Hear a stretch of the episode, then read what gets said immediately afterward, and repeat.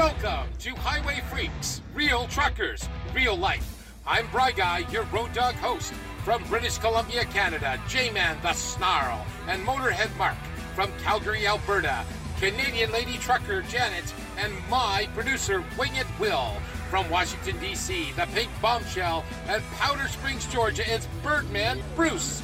We do our visits with you during loads, trips, sharing topics from celebrities, road stories, landmarks, and people in the news. We are Highway Freaks, real truckers, real life. Yes, this is Highway Freaks, real truckers, real life. I'm Bry Guy, your road dog host. And tonight we have special guest, Ava James. Last we heard of Ava was from podcast 34. She'll be telling you what has transpired since then. Uh, tomorrow, I'm going to be interviewing GM Blacktop, and uh, he is part of our podcast. And he just won the International Singer Songwriters uh, Association Year Award. So he'll be talking about that on Bry Guy's Eye Opener interview. Okay, and uh, well, we've got our road crew tonight. Uh, Motorhead Mark, by the way, working on his race car. He uh, might join us in progress, and Pink is working late again, uh, trying to get the deadline uh, for the company that she works uh, for as well. So, in the meantime, panel, road crew, what are we going to talk about? Let's start with J Man Snarl. What are you talking about tonight, Jay? Well, we lost we lost great, great artist. Uh, Robbie Robertson from the band. So we're gonna we're getting a little bit of a of a tribute. Um, he was known, uh, and I didn't know this until I started reading about it because you gave me what a whole whopping hour. Um, he was the art. He was known. I didn't know this at the time. He was known as the artist artist. He Excellent. Was so re- he was so respected. He was even respected by, um, you know, bands like the Who and the Stones, Zeppelin, and you know, Okay. he was so well respected. And because I'm in such a foul mood from not having a smoke, and I got completely ripped at Walmart, we're gonna talk about my hatred for the environmentalists. Okay, all right. Canadian lady trucker Janet, what's on your mind today? Well, let's see. Tonight I'm going to be talking about the um, the opposition to putting side underride guards under the trailer. Nice. Bumpers on 53 foot trailers. Just what we need, right? Okay. And Birdman Bruce, you're going to be talking about pterodactyl. And it's not a dinosaur, is it? No, he's he's definitely not a dinosaur. No, no, no. It's your how uh, I had a yeah. it's your truck and parrot. So we uh, we look forward to hearing about that. Okay, and our OnlyFans, well, Ava James, what pray tell will you be talking about tonight, dear?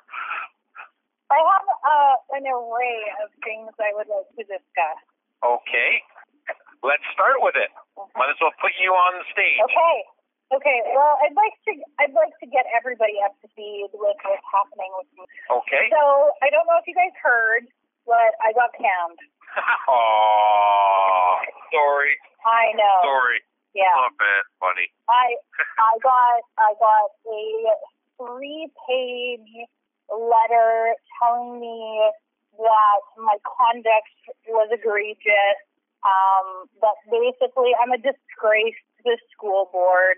Um, and that although my tits are great, um, they did not want me to work for them anymore. Sorry to hear that. Or am I? They're lost. Yeah, yeah. Hey, I mean, so you know, I'm I'm roll, I'm I'm rolling with the punches. You know. So wait, let me get this straight. They allow the indoctrination of children through other means, but they won't allow somebody who tried to be private about their life. Yeah. No. Well, my I mean, my so my biggest complaint is um, with your story, which I, I I did read up on and everything else. Why, as a I live in the same province as you, I pay the same taxes as you.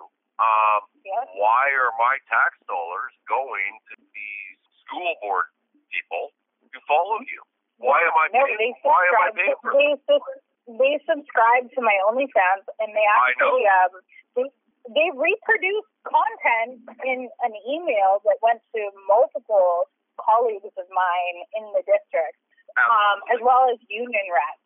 So it it you know I at one point I had to fill out a form um, to tell them what I was doing in a piece of content, and basically I I wrote down like I had a purple dildo and was screwing myself with it. So, you know, I mean, it was awkward for everybody, but they got the truth. I not going to even comment on that. Um, what I will ask you though, BC BC's famous for this because um, BC, unlike the rest of the other provinces, and and you probably know about this as well. Um, BC has had pedophile principals, teachers, everything else, and what they do is they just move them around. They bury it.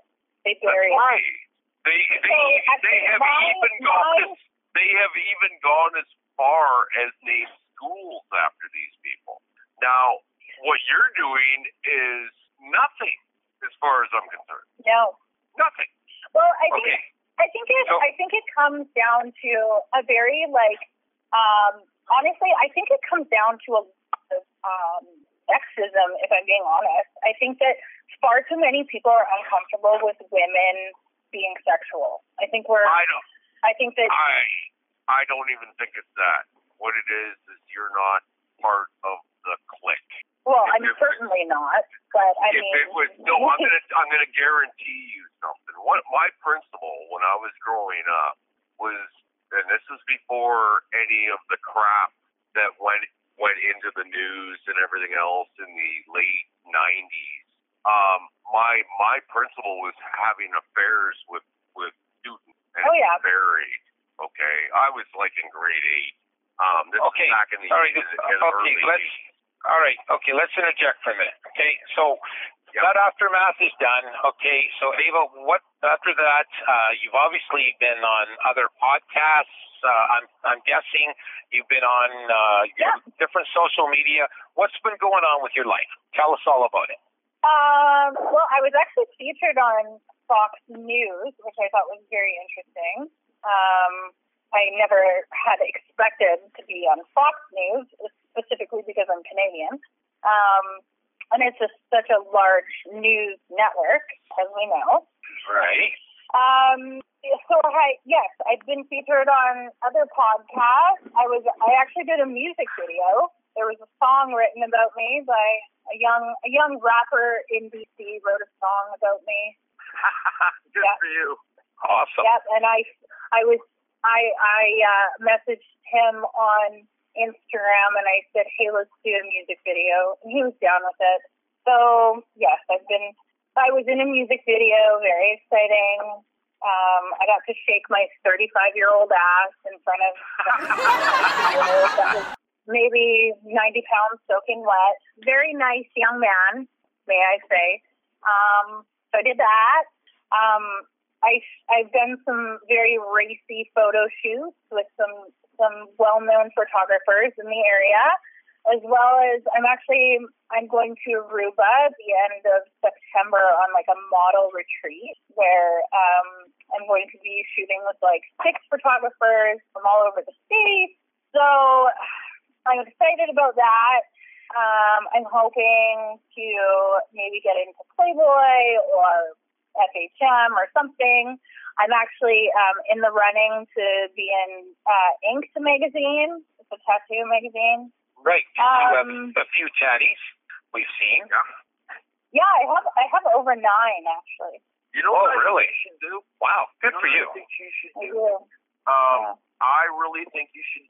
Um, now this is just me. This is something I would. I think you would. You should pull a pull an ACC type in your face photo shoot. Um, I think you should get a bikini with the school's name on it, right on your ass. like a tattoo? No, no, no, no, no. Well, if you want to do that, go ahead. But I don't think. I don't think I'd like to look at the school's name on Yeah, but- butt. no. But But on, hold on, hold on. You on can't- clothing, Okay, the name Terry Fox. Hang on. The name Terry Fox is should not be slanderized in any way, shape, or Oh, form. yeah, I'm well, sorry, I but agree. He was a, I he was a Thank great you. lad, yeah. As a But BC yes, I native, know. you cannot Sorry. do that. I retract it because I didn't know it was Terry Fox. yes. Okay. Okay, Yeah. no, no, that's that's uncool. No, he was No, a great lad. He was a great lad. No, That's why I was No, trying to I didn't interject. no, um, no, I take that back. If it was if it was something like Queen Elizabeth, go for it. Yeah. Yeah. Well, I can tell you what I have done is I've actually um I I have a logo now and I'm I'm selling t-shirts and posters and so There go. if you want to get your Ava James merch, um you. let me know. I can hook you up. Good for you. You're doing well. I'm I'm, I'm happy for you. Yeah. You know, I'm I'm working my tail off. Single moms, we gotta Yep. you know, we gotta provide. Yeah. Hey, so here's the question. This is the ultimate question. Okay, have you replaced your teacher's income with what you're about? this is going to be a long-winded answer that probably doesn't even answer your question, but um, I never did my job with the school board because it provided income. I did it because I loved it and it filled up my emotional bucket. Um, I desperately miss working with the students. I miss, um, you know, the I miss what uh, working with those kids and helping those kids well, selfishly, like I missed what it, it did for me because I felt really good about the work that I did um, and the connection that I had with the students. So for me, honestly, it was never about money. Um, it was really about the, you know, the connection with the students and, and making a difference. And so right. uh, I really, I do, I do miss that. I'd be lying if I said otherwise. But when one door closes, another one opens. Right? But I, I mean, I'm taking I'm taking the OnlyFans model uh, sort of title by the balls, and I'm riding it as hard as I can forward. Good for you. Um, yeah. So I mean, yeah, I'm getting naked at any any opportunity, and um, you know, we're just. I'm kidding, kind of. Um, yeah, no, I mean, Uh, I I'm doing I'm I'm basically uh, the school board gave me no option but to you know continue with that and to really push forward with that full force and that's what I'm doing. right. well, Right. quite And I- I'm honest with you, it, you're doing it on your time. None of their business. That was no, then. I okay, guys, that was then. This is now. Okay. So Absolutely. you know, I'm I'm okay. quite happy. I'm quite happy All right. for you. You're you know, I, I I mean, I hope you get in Playboy. Uh, you just told me today on text that uh, you're going to have an OnlyFans free account. What's that about? Yeah, so um, I'm in the process of just um, kind of, you know, the last little bit of um, verification through the site, and then I'll be, yeah, I'll have a free OnlyFans account. So come on, guys, come subscribe. That's awesome. That's great. Yeah. Yeah, So, yeah, and uh, we we hope that you stay around for uh, Highway Freaks because the best is yet to come. So uh, we we will support you in, in, in you know any way possible and have you on our podcast every time that you want to come on and, and tell us what the latest thing that's going on in your life. It's always it's always cool to see uh, you know a uh, how do we put this a, a star in the making. Uh, you know, uh, oh, it's You know what the I best want way to to see? put it. You know, you know what I want to see? what? I want to, I want to see you in a Highway Freaks bra. You know what? I actually had a question I wanted I wanted to pose for you guys. Yeah. And I've been thinking about this a lot lately, with everything happening. Okay, and I, I need to ask it to all of you. I want you to be honest. Are you ready? Yeah, go ahead. Okay. Now with my newfound, let's say fame, or whatever you want to call it, okay, I'm in a I'm in a new genre, let's say, for my career. And I, I really think that in order to get to that next level, there might be something that if they were larger, it would help me out. No, I don't But think it's so. fun. I don't think so. I, I, I think they're. I think they're, yet. I think they're fine right the way they are. I, I'm not done yet. Okay. Okay. And I actually asked my my mom. I said, "Mom, what do you think of this idea?" And she said, "That's a terrible idea, Ava. And you know, somebody's going to put you on the news because that's a terrible idea." And I said, "Sounds like it's going to be a good idea. What do you think about a GoFundMe page for larger?" Go for it. Oh, I don't think you. I don't think you.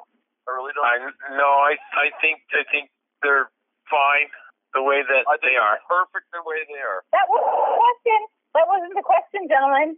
Okay, the, the question was, what do you think about a GoFundMe page for? And I just and I Okay. just said, if that's what you want, go for it. I no, I I Thank gotta you. get He's, I the, gotta- he's the father of the group. I can tell. I personally myself, I think they're fine the way they are. thank you, Fine. Star. It sounds like he's prescribed, you know? No, I don't. I've I've never I've never I've never actually seen them. I'm just bugging you. I'm a Cleveland guy. Cleveland's Okay. perfect. Man, I'm an ass guy. I I I I, I wouldn't even care if the girl had like ace. Yeah, but you're yeah, yeah, but yeah, but you're a pig. I'm not. I, Wait, what? I gotta ask you. I'm the pig. Says the guy who's just like obsessed over Ava. So so Bruce, I guess we gotta ask you. Are are, are you What, what, Oh my God. I, I'm gonna give So- you all a free subscription. It's okay. The thing is, you know, the Ava, the, the reason I brought up the highway brawl, okay, you don't do it, Bry Guy said I have to. And I don't think you Oh. can do that. no, no, we do No, not. I agree. I'd rather see Ava in a highway freaks bra than you. Definitely not. You know, it's funny because I don't know what any of you guys look like, but you all have a very clear understanding of what I look like. So this is kind of unfair right now, I feel like. You've seen me. Yeah, Okay. because we've messaged you, we've messaged you on uh, Instagram. I mean, our pictures are there. And to be honest, okay, I'm gonna be I'm gonna be very blunt. Like I get so many DMs. I think, like, Exactly. You probably Exactly. did, and I don't. Yeah, I don't know, but And it's all it's all young guys telling you how much they love you. Uh, no, you she know, gets you'd old be guys too. About how many times you get that? Yeah, no, it's true. I think the older guys are the ones that tell you that they love you. Like, yeah, that's that's right. Yet me and it's Bry, fucking rough. yet yet me and Bry guy message you, hey, how's it going? Yeah, yeah. Yeah. Ava's just one of the boys.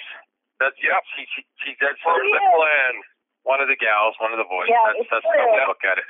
Yeah. Yep. Anyway, okay, so um, that was uh, that went right off the rails. But anyway, uh, I'll tell you what, we're gonna go to a song here uh, from GM Blacktop, uh, Razorback on Highway Freaks.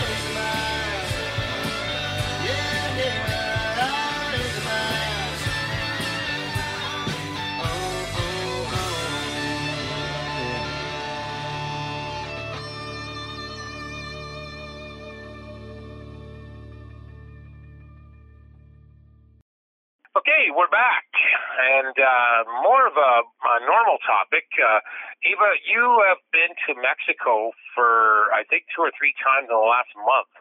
Uh, I've never been there, and I'm sure some of our freaks out there would like to know exactly uh, what's what's it like.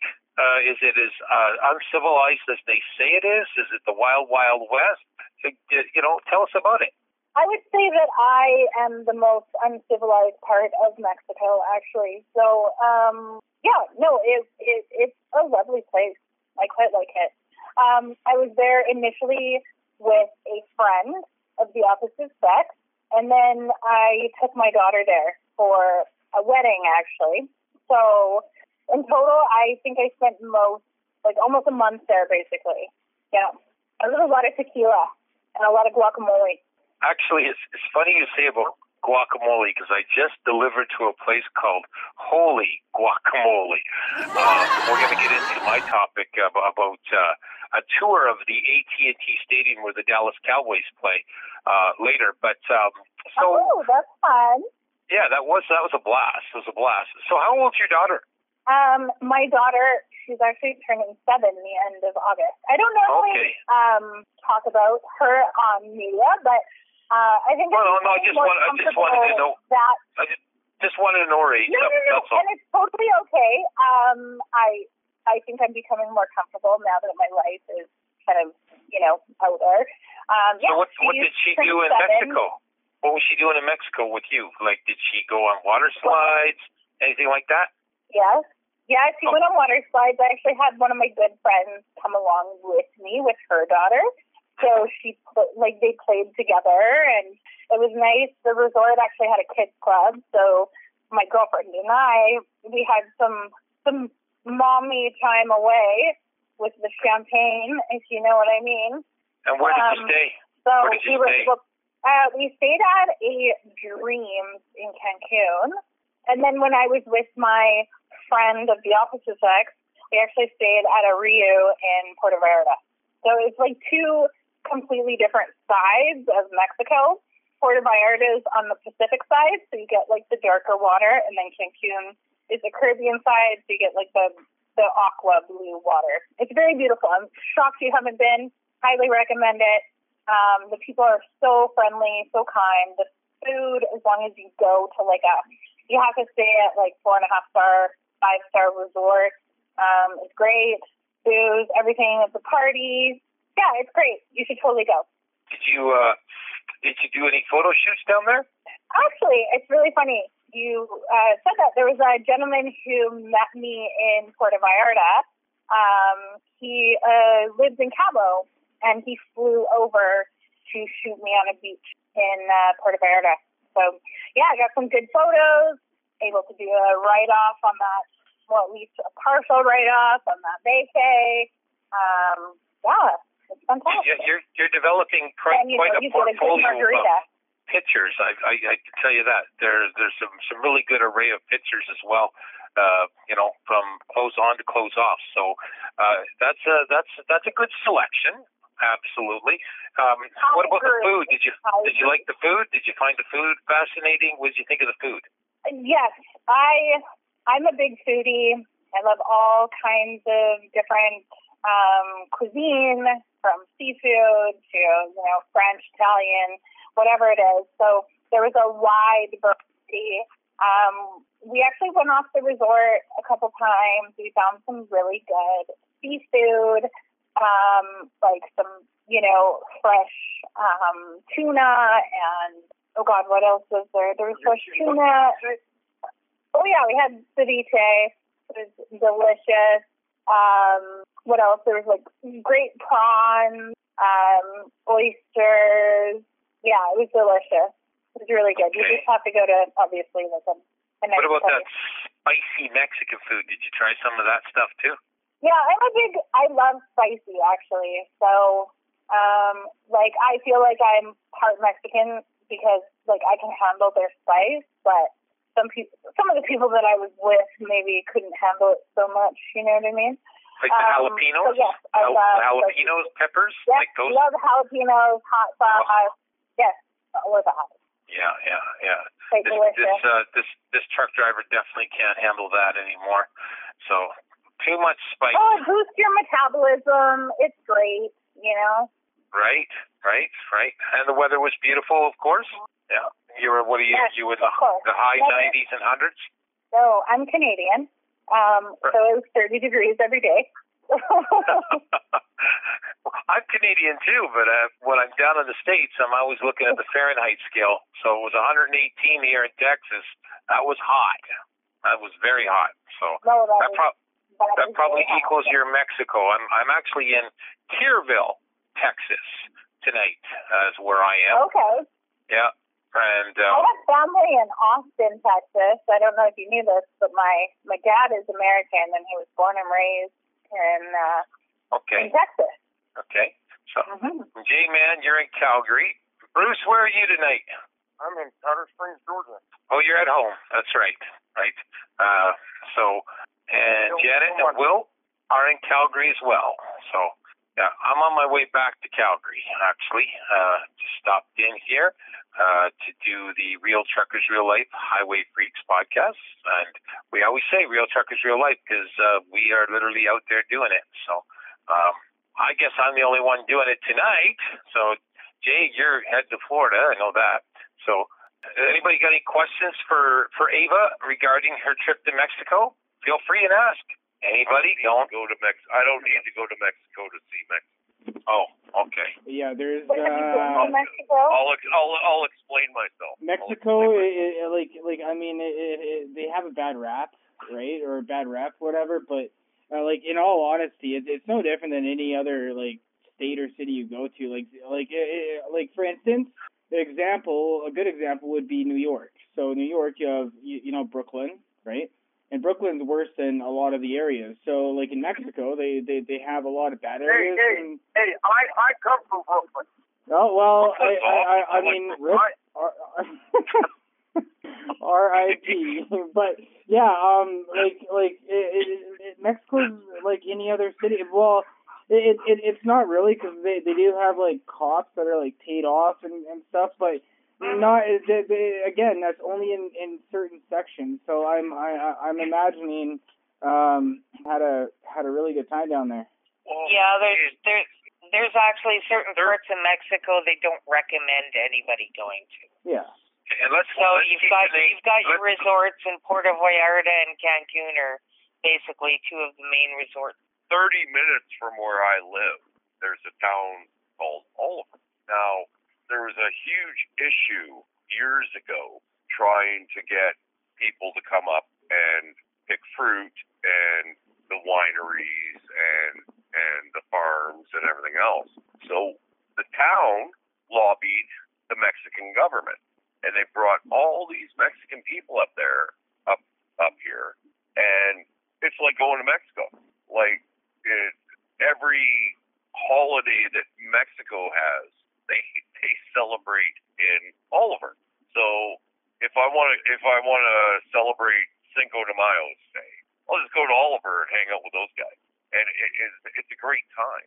Like they're great people, hardworking people, uh, very friendly people. It's just very unique. I remember when they started it because um, most of the pick truckers were coming from Quebec, and the crime rate was just in, in, insane. And because from Quebec, you're not getting the people you want. Okay, um, so the town talked to the provincial government, and they approached the Mexican government, and they brought all these Mexican nationals, they called them, to Oliver, and 90% of the town is Mex- Mexican national, and it, it, it's it's like going into a, a, a different world. It's it's actually they're great people. Um, I go there every once in a while. I'll I'll take a load out of uh, Oliver there, and uh, uh, it, it's just fantastic. Um, uh, the last time I was there, they were celebrating Cinco de Mayo, and and they had the whole town shut down. Like you couldn't get through the town, so you can't beat them, join them. so I just parked the truck and and, and I went and had a good time. Um, it, it was fantastic. There you go. So I don't need to go to Mexico. I just I just drive 30 miles. Um, I, I just I, I would say this has you should though. well, it's too hot for me. I I, I don't eat well. Okay, and see, I'm the opposite. When I get in the winter time and there's like, you know, multiple days of rain and snow and darkness, like I need sunshine. Yeah, but you're, you're from you're from you're from the Lower Mainland. Now I grew up there, and I remember how it was. It was it starts raining in October first, and it doesn't start stop until June. So I mean, I I remember that. I, it took ten years for my wet toes to go away. You know, I, like I was stuck. Um, that's why I moved to the Okanagan. But the heat, I can't take that uh, humid um, 120 degrees. I can't take it. I can't handle it. Um, I could live in a freezer. Like, um, I have the air conditioner on all the time. Like, if it's uh, minus 10 outside, I'm happy. Um, uh, I just can't take the. I just can't do it anymore. Um, Okay. go back. So we've established that Jay is uh, Frosty the Snowman. He likes I am that. Arctic Man. I am Arctic Man. Yes. And we Walk around. established that Ava's the firewoman. So there you go. Yes. So Yes. yeah. Okay. Correct. So let's let's get to a, another topic in the uh, idea of time. Okay. So uh, anything last but not least to add, Eva? It's it's been quite enlightening having you tonight. Yes. Very much. I'm happy to be here. Good to have you back. Good to have you back. I Haven't heard your voice. Thank you so much. Thank you so much. I appreciate all the love and support or It's shit. lovely. And I'm also waiting I'm waiting for my HiWay Freeks block. So Yes. So am I. So am I. And, and, yeah. and pretty soon, Sure to pretty soon, my next photo shoot. And I will tell you, pretty soon you have given me incentive to get on OnlyFans, not naked, of course, but um, I'm definitely going to uh, be reading my book, or someone can start tapping into my book, and uh, we'll work on maybe uh, making some money by them reading the chapters. So you, you gave me some incentive on that, so I thank you for that. But no, I don't think uh, you want to see Bry Guy posing naked reading a book. I just don't think it's uh, there in the cards. So Yeah, I'll, I'll pass on that one. Brian. Be surprised what people are willing to pay for. Well, Ava. True enough, and, and there has and there's weird things on OnlyFans. Like there's a woman that paints her underarms, and they make money. She makes money off it. Like there's some very strange things. Maybe maybe on our next time that you come back, you could tell us about some of the bizarre things people are on OnlyFans talking about uh, doing for themselves to try to make a buck. Yeah, I mean, So- people want to buy my underpants. Well, all I'm going to tell you, if I ever, ever, ever get the chance, I got to get you to sign a like autograph a HiWay Freeks uh, flyer, and we'll post it on the. Sounds fantastic. That would be fantastic. If I ever get the chance to meet y'all, I'll bring some uh, merch. Uh, Well, the hard- the hardest- the hardest part for me and Bry or and uh, anybody else that drives truck is timing. You know, that's the hardest part with this job. You know, I'm, I, I roll into I roll into Langley at two o'clock in the morning. I'm not to bug you. it ain't to happen. you know, you, you know what my and and and then I'm gone by four in the morning. So it's all timing. It's all timing. You know, if worst comes to worst, we'll just have to send you one, get you to autograph it, and send it back. There we go. There you go. plan. Okay, so Jay-Man, Ava, that was Yeah. awesome. Good to have you back, and we're definitely looking forward to your next visit. So um, that was an absolute pleasure. So, uh, Jay, you have got a topic, uh, and Yeah. uh, it's uh, Um, very important. Robbie Robertson from the band passed away. Tell Yeah. us about that.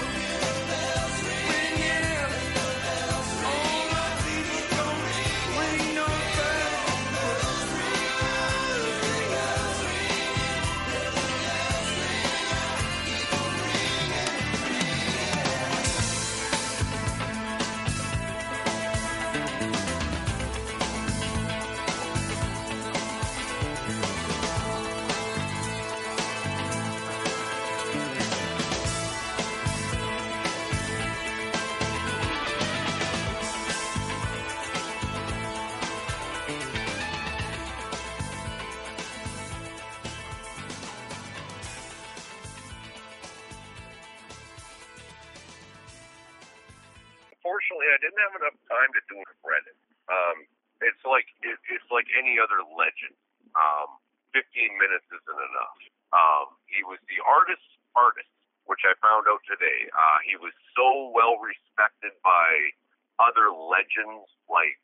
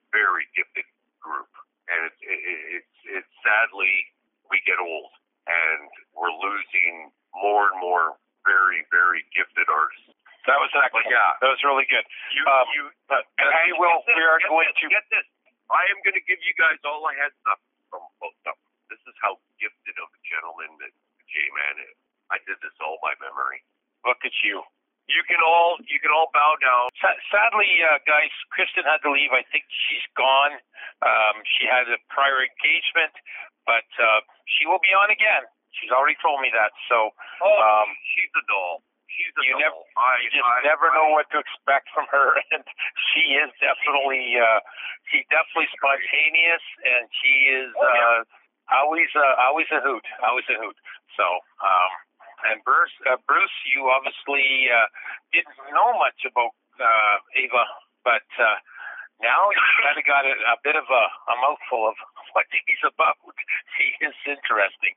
So speaking of you, Bruce, you've got a story to tell us about a parrot that trucks with you. I've had many people ask me about this. Many people, I can't answer half the questions. I tell them, yeah, the you know the birds litter train, and they just look at me like I'm from Planet X. So, do you want to tell our highway freaks out there exactly what that's about. But before then, let's play some Fist, our house band, and we're going to get it loud, loud, loud.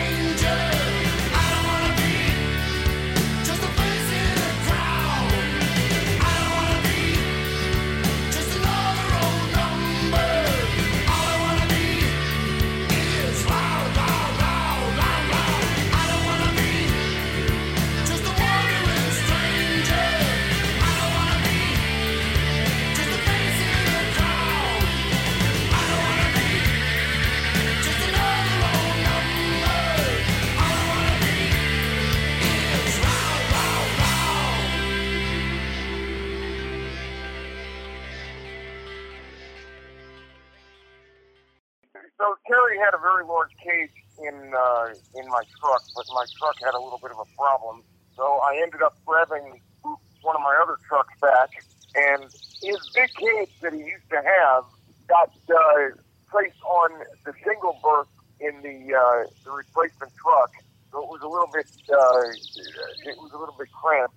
So today I pulled the uh, the large cage out, and he'll get his uh, smaller carrier back in. Uh, so he was kind of curious to know why I moved his cage around, uh, but uh, I don't think he's going to be too happy in his uh, closer quarters.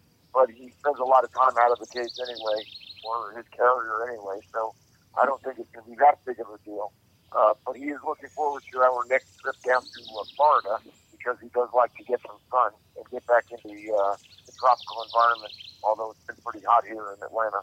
Uh, but anyway, um, not much going on with uh, Carrie and I because we've been uh, home.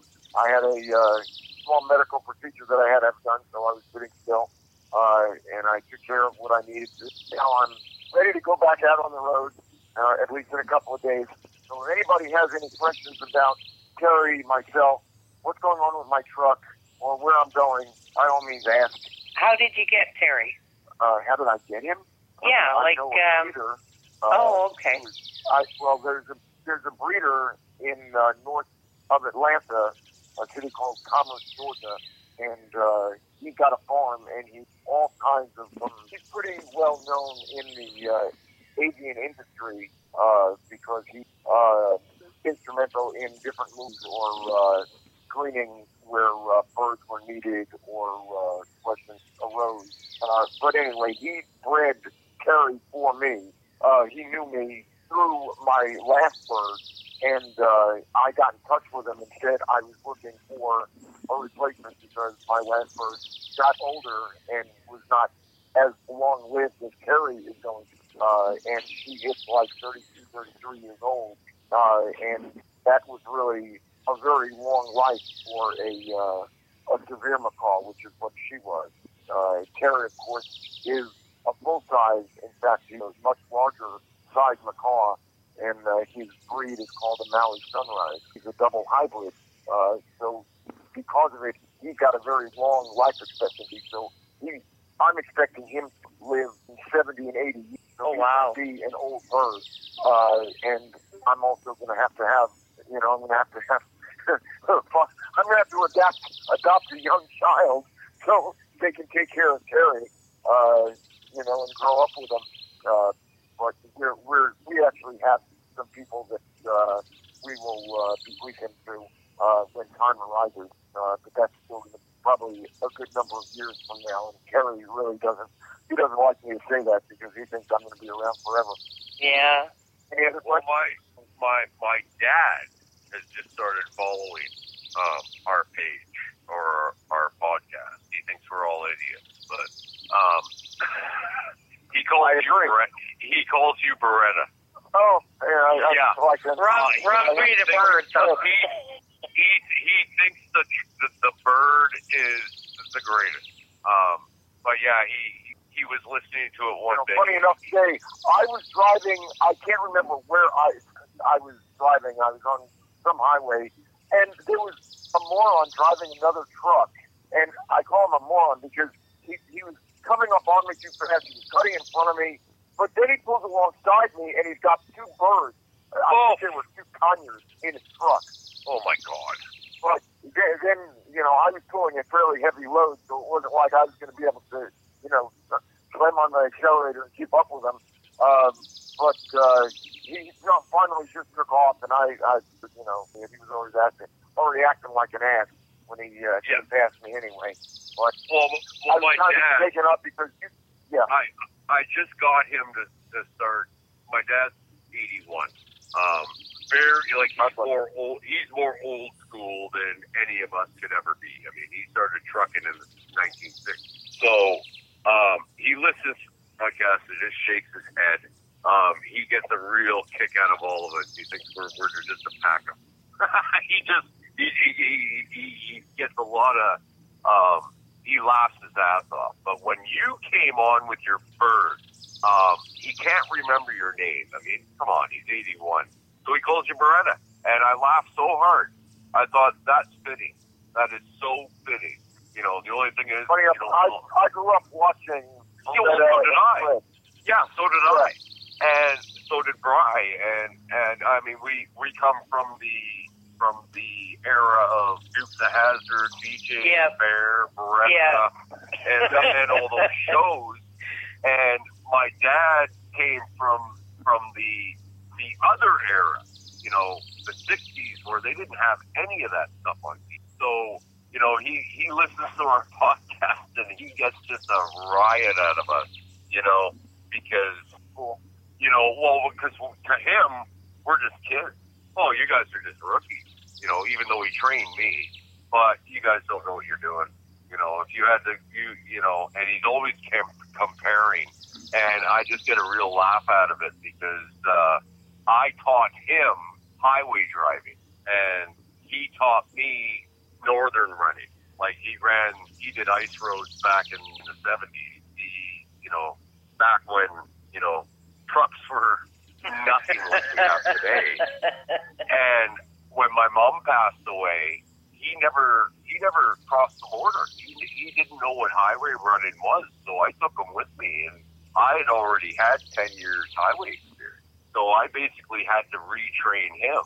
Will he admit it? No. Will I ask him to? No. Um, but yeah, he he he is now a member of our group. I mean, he follows us all the time. He's always asking, right? you know, and I think that's really cool. I think that is so cool.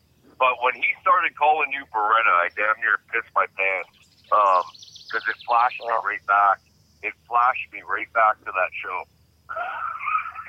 So, so Bruce, I'll have to um, my name. I gotta ask you. I gotta ask you. What does Terry eat? Because I get that asked a lot of me. You know, what does he feed the bird? Well, parrot, birds, parrots are no parrots are omnivores. They eat anything that they want to eat. So he, Oh, really? he likes he likes spaghetti. He likes chicken. he likes hamburger. Um, he loves he likes lamb chops. Um, he loves shrimp. Uh, he wasn't too crazy about lobster, uh, but he likes fish. Um, uh, he's a, he is definitely a carb junkie. He will eat rice, um, biscuits. What, what about what about chicken? Uh, What he, does he eat? Does he eat his own kind? So, So to, so to speak. is So to speak. So to speak. Yes. So just don't tell him about it. He'll eat it. no, he he loves chicken, turkey. I mean, he he really does, and and really chewing on chicken bones is good for him because he eats the marrow out of them. It's really good for them. Yeah. Well, So- you do know you do Once know the story. Did you do know the story about the the parrot and the the frozen chicken. You've never heard? I, I've I've heard different jokes. Okay, well, a guy who had a parrot that would had a foul mouth kept telling everybody else, and he threatened them. If you don't knock it off, I'm throwing you in the freezer. Bird wouldn't stop, so he grabbed the bird by the neck, threw him in the freezer, and next thing you know, the bird went silent. He thought the bird died. He opened the freezer door, and uh, bird came out, and or the parrot came out, and he was all polite and everything else. And the parrot asked the owner, "By the way, what the hell did the chicken do?" I love that story. I was up in uh, Williston, North Dakota, and Terry came into the uh, the Lovewood, and uh, they have a Chester's there. And I went in and I said, they, they started talking to me, and they said, "Oh, what's your bird's name?" I said, "Well, he's lodging a complaint. He doesn't like telling his cousin.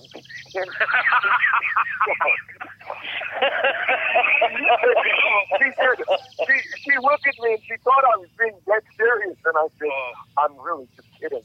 Oh, that would have killed me. But anyway, By the way, Okay. Anybody? speaking of speaking of birds, right? Yeah. Speaking of birds, how's Bandit doing? Dan is doing great. Uh, right behind me, sleeping. Wait, just Oh, that's waiting good. for his uh, waiting for his dinner. So, Yeah, um, my, my, mine's soaring away. anybody got any further questions for uh, uh, you know uh, Birdman Bruce and his bird Terry? Originally pterodactyl, I might add. Pterodactyl. That was his real name. and that's how he cool. name. That's awesome. I love it. Goes for pterodactyl, and his, his name is spelled C T E R O, but pronounced Terry. Like anyway, my wife. Okay. You must have named him just after he hatched. Ah, I, there's another good joke. the guy that bred him, yeah, well, he always goes around around half cracked. But when when he was being bred, and I was talking to Daniel, and that's the breeder's name, he sent me pictures of him when you know he had the eggs in front, you know, set, set in the incubator, and then he took a picture when it hatched, and then he sent me one that his his shell, and I got it in in the uh, in my uh, china cabinet, and he he actually painted it gold, so it's, it's a gold egg. Uh, it wasn't oh, cool. twice, but um, he made it so. because I had been waiting for him to arrange the birds for a, a, a little over a year uh, to finally get Terry. If anybody there in the audience wants a bird, um, Daniel is really the best source for getting one. He does breed them for uh, temperament as well as color and the like. And Terry knows it. He's a everybody says he's the prettiest bird they've seen. So, Bruce, do you um do you actually take uh, showers with Terry as well? Because I, I have seen some interesting shower scenes uh, pictures. So, is that just him, or do you actually go in the shower with Terry? I, I can't answer that. You'll have to you'll have to join up on my OnlyFans account, and then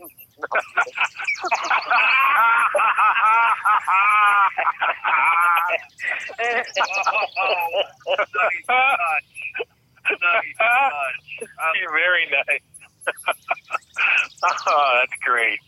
Okay. So that is yes, he does. He does like to take showers, and he does love, as, as most birds do. But uh, anything further, once again, you'll have to speak to my manager. Birdman, Bruce, and Terry coming to OnlyFans near you. Love it. Oh, that was Yeah. freaking funny. Okay, so we're gonna go to a song from GM Blacktop.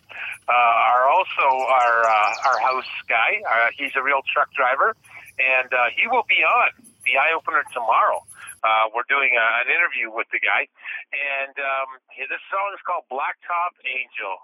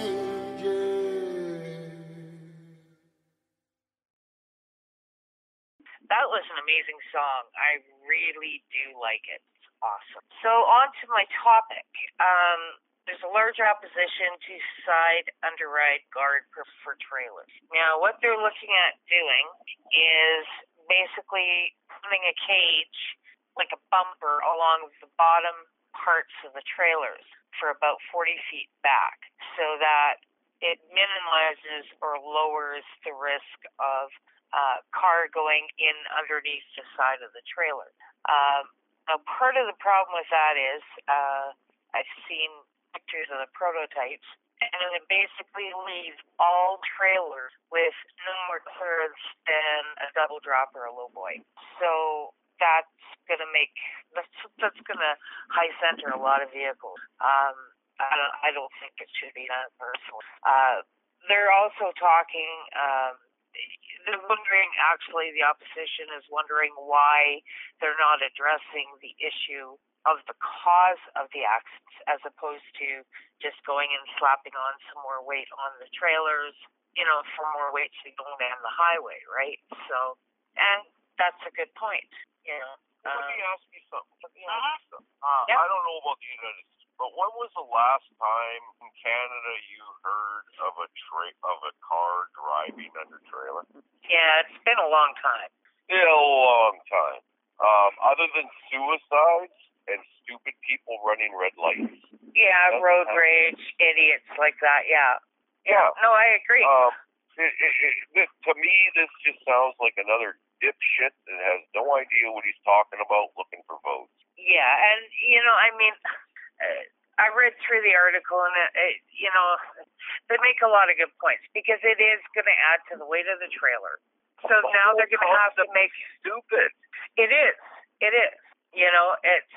It, it just. It makes absolutely no sense. No, it doesn't. Um, I mean- in the United States, I don't, I don't, I cannot remember.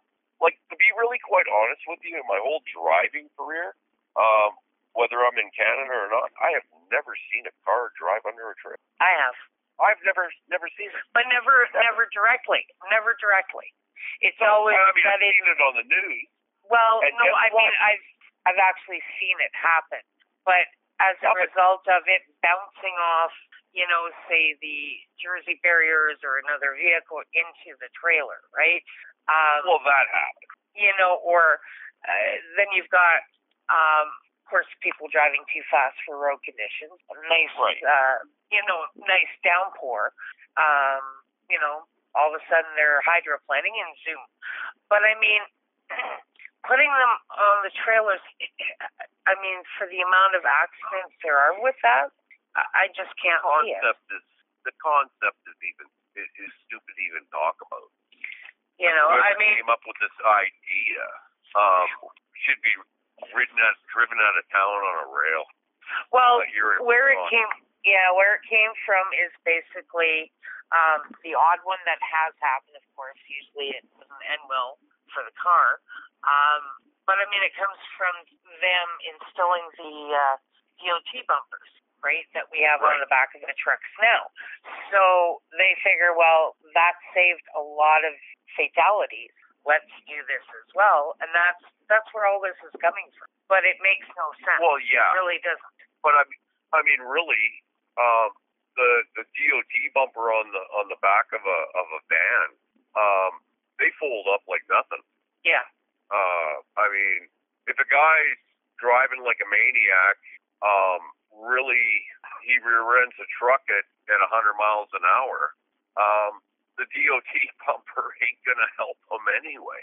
yeah You know, like the whole, uh, um, and really, if they go like the Mansfield law because of Jayne Mansfield, if those two boneheads weren't arguing with each other, they wouldn't have ran up the ass of that truck in the first place yeah and that's a fact.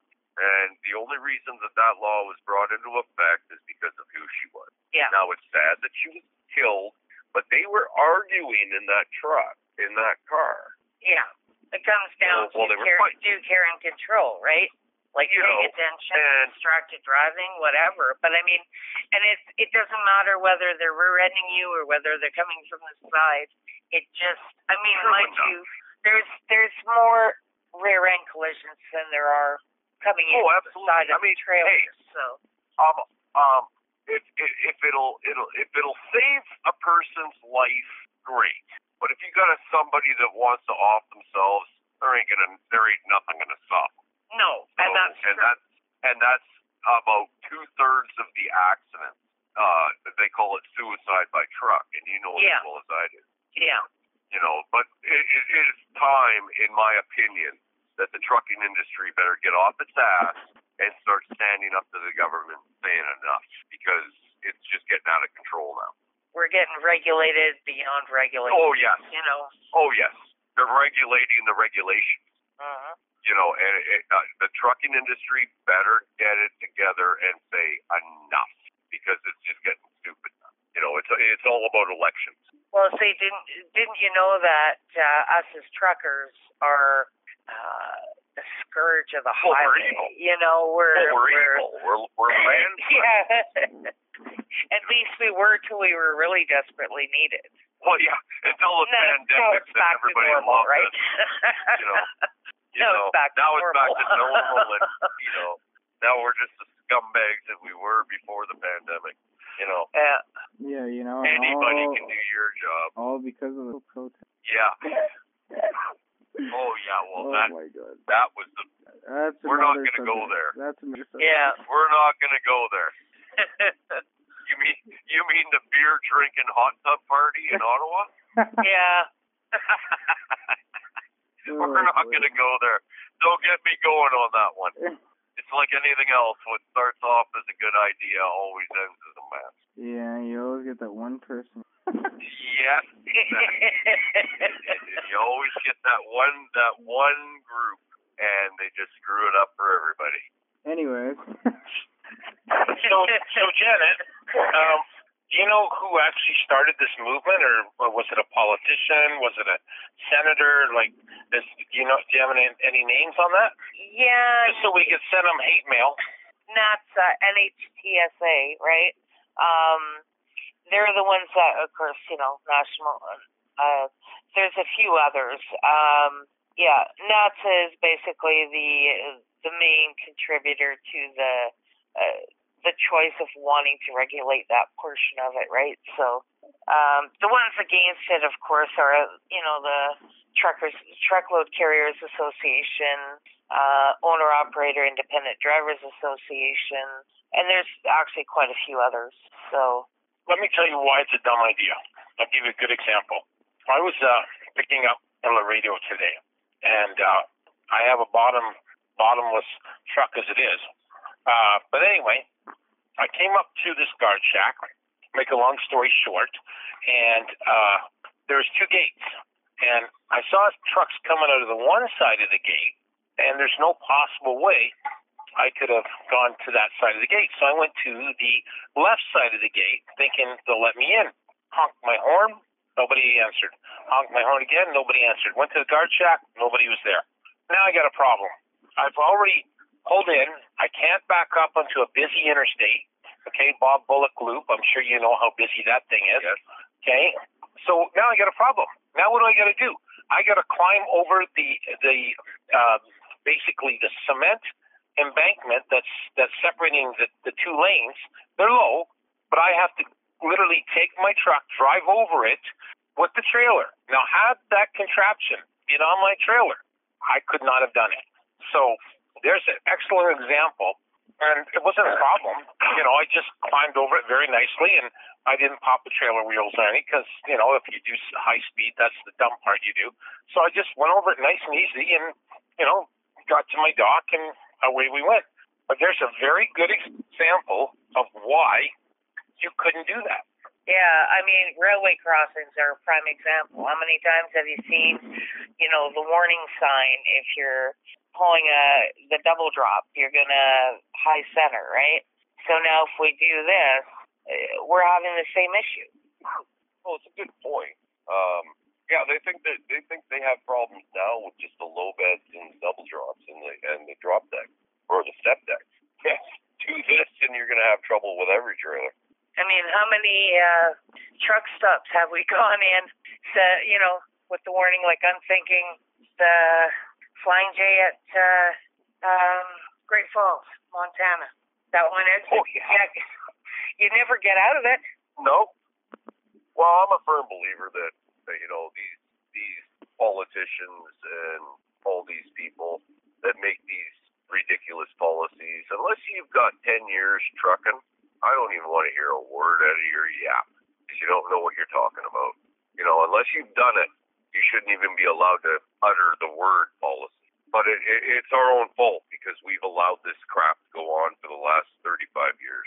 In the States, longer. Yeah. Yeah, very true. You know, very it, it's our own fault. It's our own fault. You know, We're going to grab a song by Fist, Tough Boy.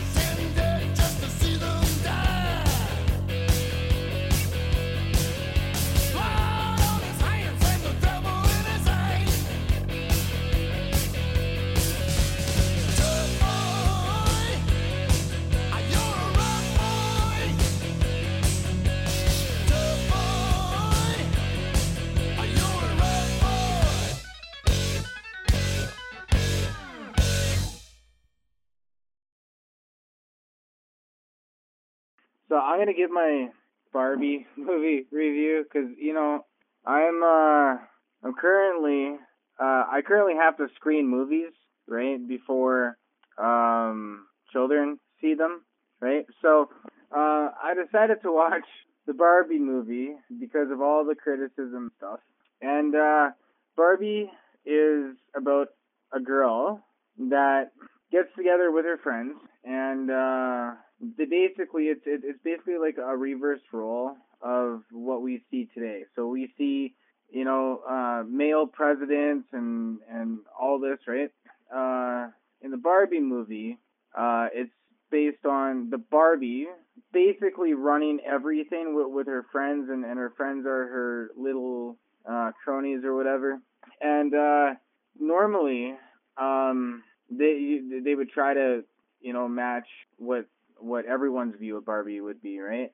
Um, I do have to say, it, it, it like like the graphics are are child friendly, um, but in its entirety, the the the movie in the movie, um, without giving too much away, Barbie ends up being um, kind of, for lack of a better term, attacked um, uh, in her position and role. And uh, there's a lot of fighting, but uh, you know, they, they, they, everyone comes around. Um, the graphics on this movie kind of surprised me uh, for how popular they knew Barbie, the Barbie movie would be.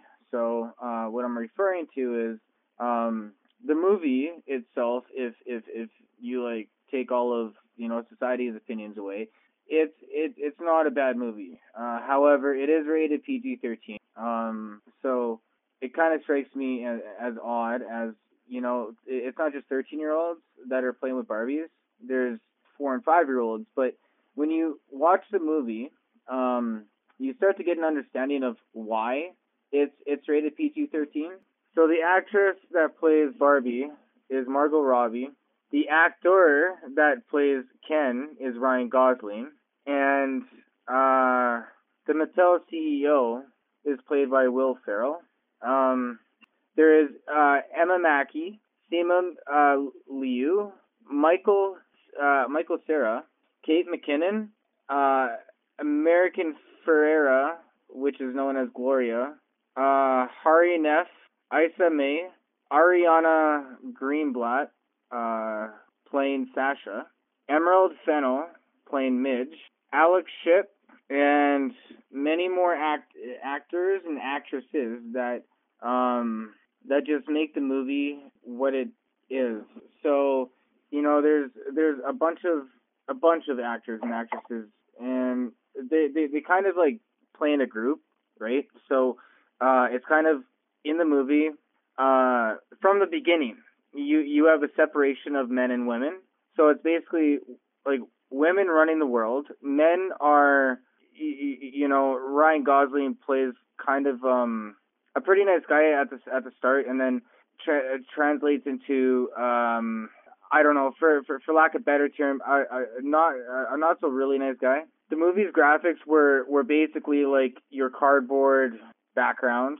Um, when when uh without without giving too much of the movie away, when Ken goes to jump in the water, he's he's literally hitting a brick wall and bounces off. and, like like it's, it's it's so corny, but um I could see how how kids w- would like it. There is a scene in the movie, uh, however, uh, pretty early on. I, I think I think when I when I looked at it, it was within five minutes of the starting where uh they talk about beaching off while being on a beach, and you know, um, Ken just Ken and his his guy friends just tell each other they're gonna beach each other off, and then Barbie comes in and says no one is beaching each other off. so you know, um, parental guidance is is um, extremely needed uh, if if you're gonna gonna go go see this movie. Um, yeah, yeah, I, and you know, my rating uh, for unbiased, like I, I, I kind of expected a little more, so I'm gonna rate this two air fresheners out of five. It is, if you wanna uh, take away like taking life seriously and whatever, it's it's it's kind of a funny movie, but um, it, it does trigger some people. Um, So it, it just just go into it with a with an open mind. It's a musical, right? Um, yeah, they they they do sing for sure, and you you know what? Now now to think of it, I I've never heard Ryan Gosling sing the way he sang in there.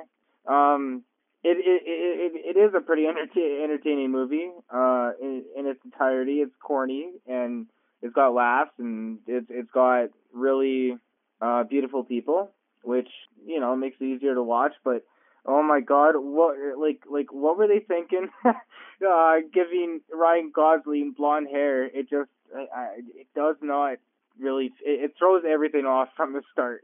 But um Barbie is is I guess um I guess the movie tries to accomplish um the view of of girls can do anything and and and I totally agree with that. Girls can do anything. However, it, So it's a girl power. It's a girl power movie. yeah, um, w- w- w- without giving too much away and getting too biased with this, um, there is a point in which uh, some males may get mad. Uh, it it, it it it it just is what it is, right? Um, it it's it's it's it's a good movie, I guess, but uh, I like uh, I personally don't like it. so um, but you got to try to understand that, that that like like Teenage Mutant Ninja Turtles back in the day, it was a cartoon, and and when it, when it went to a movie, you know, it it was like the best because like um it was everything you expected, and like so was Batman, right? So I mean, I I I- I just uh, like I feel like I'm the type of person who expects like a, a childhood memory to be what what you would expect, which would be you know really good graphics, especially for this day and age, and you know, with all the controversy going on in Hollywood, I, would- I would expect some things taken out. Um, and one one thing, like uh, like you know, I I remember back in the day, the Barbie the Barbie Jeep was everything, like everything. But um, they weren't so much focused on on that. Um, yeah, I I I, I don't know. It, it it's uh if if you can get it cheap enough, it's it's worth seeing. But um, again, it's triggering, so you you, you might not want to. Um, the positives, I guess, is you know it it gives the girl the girls uh, the women uh, a sense of empowerment. The downside is it may trigger men. Um, there is uh, the, the the the actors are, are pretty good. Uh, they really are. R- Ryan Gosling is he's he he plays the part well, and uh, so so does Margot Robbie. I honestly really wouldn't want to try to explain to a five year old what beaching you off is. just like man, that alone. Beating you off. Yeah, beaching you off, or like they're on a beach. I I I mean it's punny, but All right. Well, that was uh, an interesting movie review, Will, and sure I've never heard one like that before. So, thanks. Uh, well, I had uh, something happen to me a couple days ago, and uh, well, I got to cross it off on my bucket list, and I never thought in this lifetime that I would ever get to stand on a National Football League field, let alone going dressing dressing rooms and and press boxes and whatnot. But I want to tell you about the AT&T Stadium in Arlington, Texas. Uh, it's pretty amazing, and it replaced the partially covered old Texas Stadium in Irving, Texas. Originally, that stadium had opened in 1971, and it served as the Dallas Cowboys' home through the 2008 season. So now it had an open. Uh, an opening at the top, uh, you know, and uh, th- we got asked a question on the tour. Does anybody know why there is an open uh, entrance on the top of, of Texas Stadium? You guys know? Anybody know? Any any answer? no, Will? I have no clue. It's because God could look at down at his favorite team playing football. That's Oh, yeah. that's the original explanation. Because they were America's team, right? So uh, AT&T Stadium was completed on May 27th, 2009, and the stadium seats 80,000, but they can actually get 20,000 more people in standing room only, making it 110,000 people capacity. Capacity, thereby is the number one stadium in the NFL, and it has a retractable roof, just like the other one did. It opens in approximately 10 to 15 minutes, and they call those seats, by the way, Party Pass open area sections, and they're behind seats in each end zone and a series of six elevated platforms uh, connected by stairways, elevators, and escalators. AT&T Stadium is the largest uh, uh, stadium in the world uh, that uh, is uh, is is a domed stadium. It's also the world's largest column-free uh, dome stadium that has the interior and the largest high-definition 4K video screen, which hangs from the 20-yard line to the opposite 20-yard line. In fact, you can play video games on it. The Jonas Brothers, who recently were there, actually, believe it or not, played video games on that uh, massive jumbotron. Wouldn't that be cool, eh? Um, and I'm not a big video gamer, but that would be cool to see. Uh, the facility can be used for rock concerts, basketball games, boxing. They hold they held WrestleMania 32, I believe, there. Uh, college and high school football championship games, soccer contests, motocross, and evangelical crusade events. In fact, Billy Graham held the first crusade in the old stadium. The construction and design was originally estimated at $650 million. The stadium's actual construction cost rose to a $1.15 billion, making it the most expensive sports uh, uh, dome ever built. Now, eating Cowboys owner and general manager Jerry Jones, and you can say what you want about this guy, but this guy is a marketing genius. He really is. Uh, how he paid for the construction costs, this is just crazy. When uh, they had the stadium uh, dug out, it's like 75 feet down in the ground, and he took all that dirt, and he took that dirt and he moved it to uh, uh, the well, basically he didn't move it. He he had it moved, and uh, the city of Dallas actually paid for the George Bush Turnpike, and most of that dirt is in the George Bush Turnpike. So, you know, that's uh, Jerry Jones, wheeler dealer. He made some more money on that. I'm sure uh, a couple million or more. Uh, the Arlington voters approved the increase of the city sales tax by 0.5 percent, the whole occup- the hotel occupancy tax by two percent, and the car rental by 5%, and the city of Arlington provided $325 million, including interest in bonds as funding. And Jerry Jones, good old Jerry, covered any cost overruns. And the NFL provided the Cowboys with an additional $150 million loan, which I'm sure has been paid off. A pair of nearly 300 foot, 91 meter tall arches spans the entire length of the stadium dome and it's anchored to the ground, which is 75 feet under the ground. Now, it's not tornado proof in the sense that, that a tornado will not knock it down.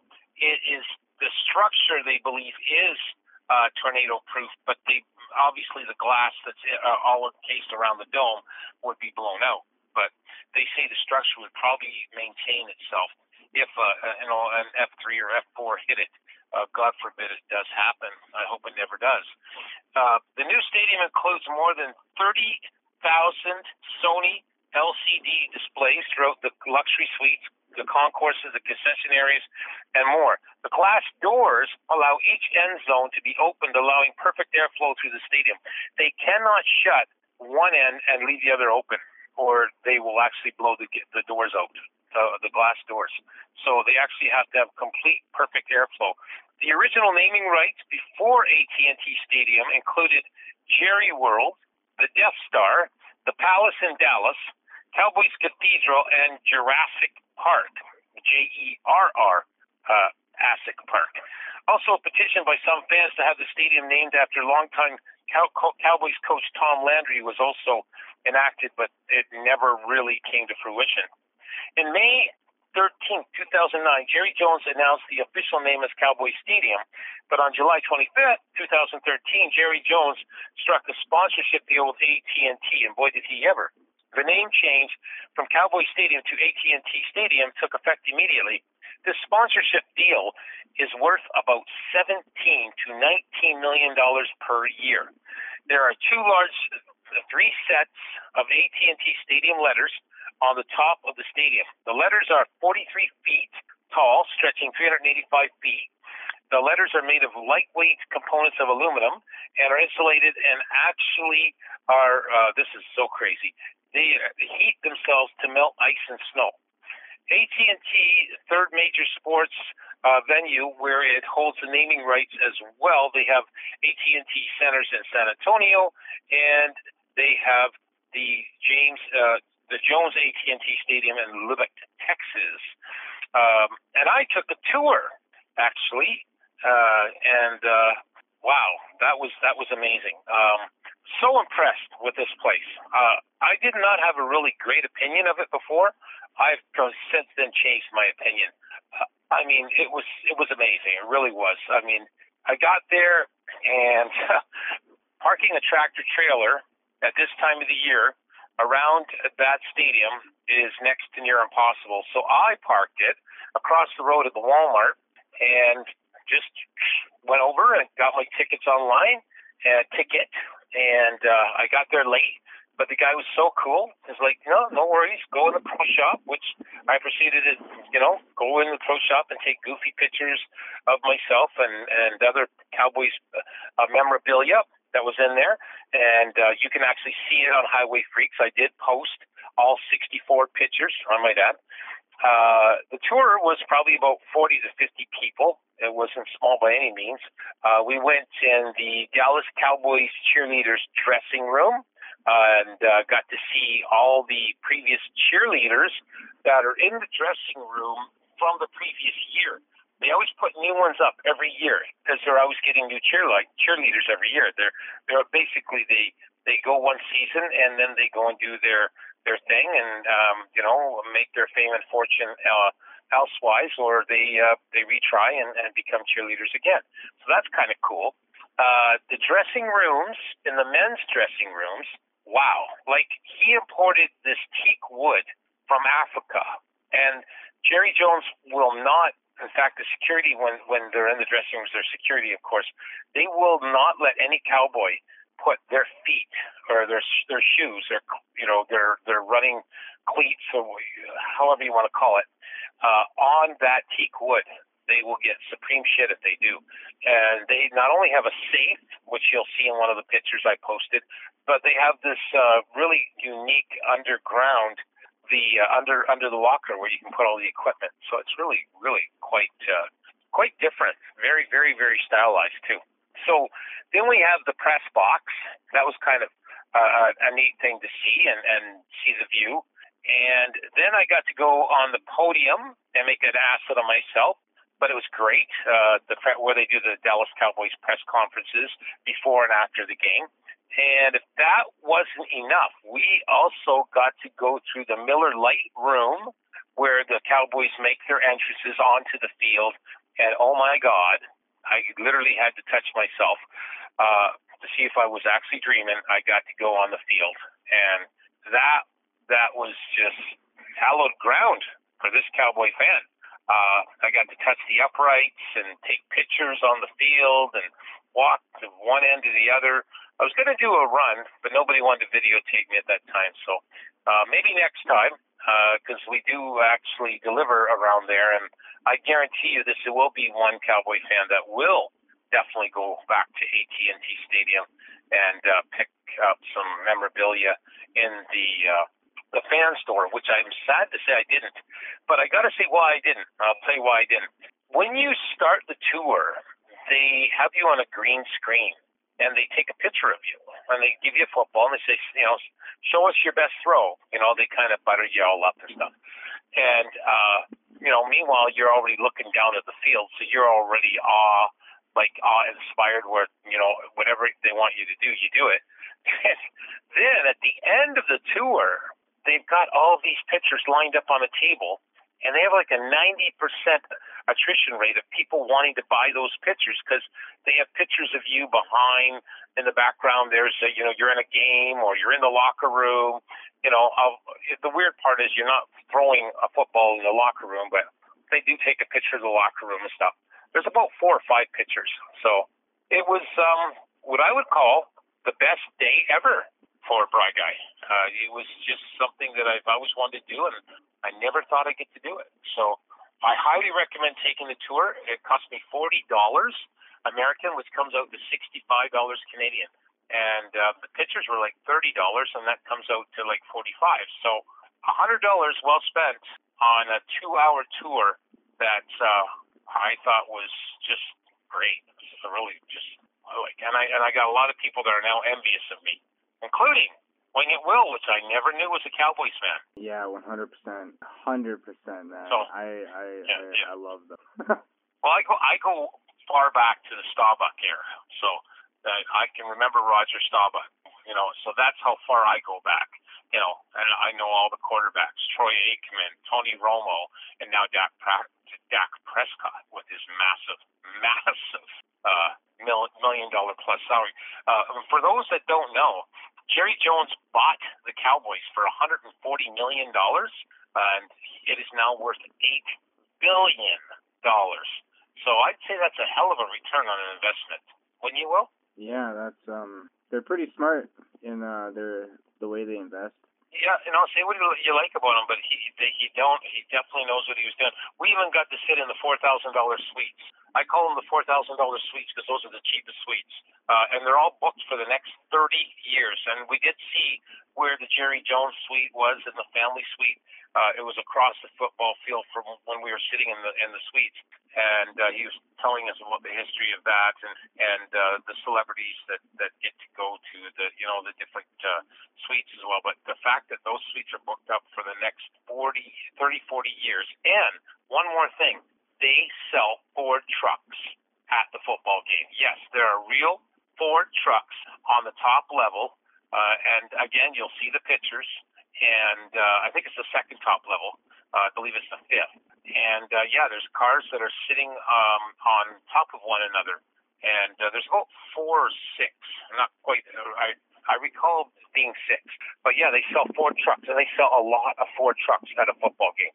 So can you imagine? You're sitting there watching the football game. You go, you just come back down and you say to your significant other, "Yeah, honey, I just bought an eighty thousand dollar truck." So only, only in Dallas, only in Texas, because they big, they grow things big in Texas, right? And why not have a stadium that is just the most largest thing in all of the United States? Yeah. All right, so we're going to go to another song. This is the real McCoy from GM Blacktop. Uh, by the way, he will be on number visit 42 this weekend with Bry Guy's Eye Opener. Here he is.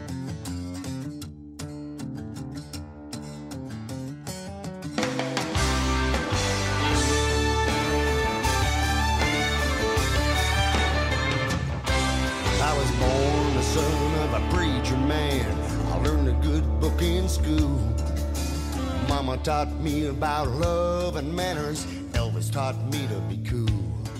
Well, it didn't take long till my hair got long. That's risky for a minister's boy. They may not like the way I look, but buddy, I'm the real McCoy. I spent 12 years in a semi-truck, hauling ass up and down the road. I learned the ways of a gypsy man. Sun from every coast, and I damn sure made some noise. May not like the way I am, but buddy, I'm the real McCoy. There's something about a man that you just can't touch. It burns from the soul inside. You can't hide behind a wallet or what you want to call it. It's sitting there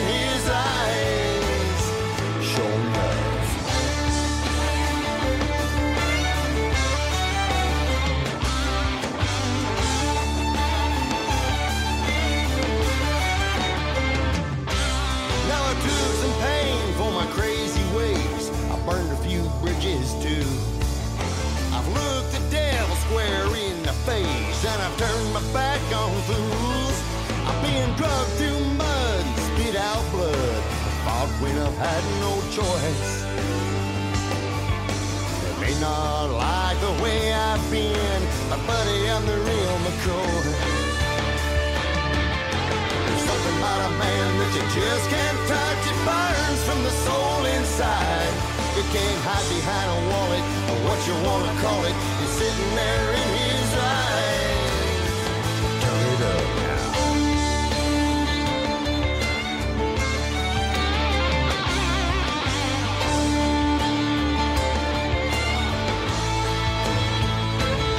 You see, there's something about a man that you just can't touch. It burns from the soul inside.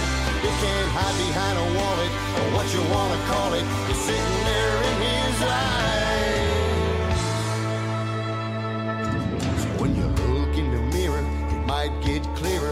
Remember the preacher's boy. Can you say I like the way I am?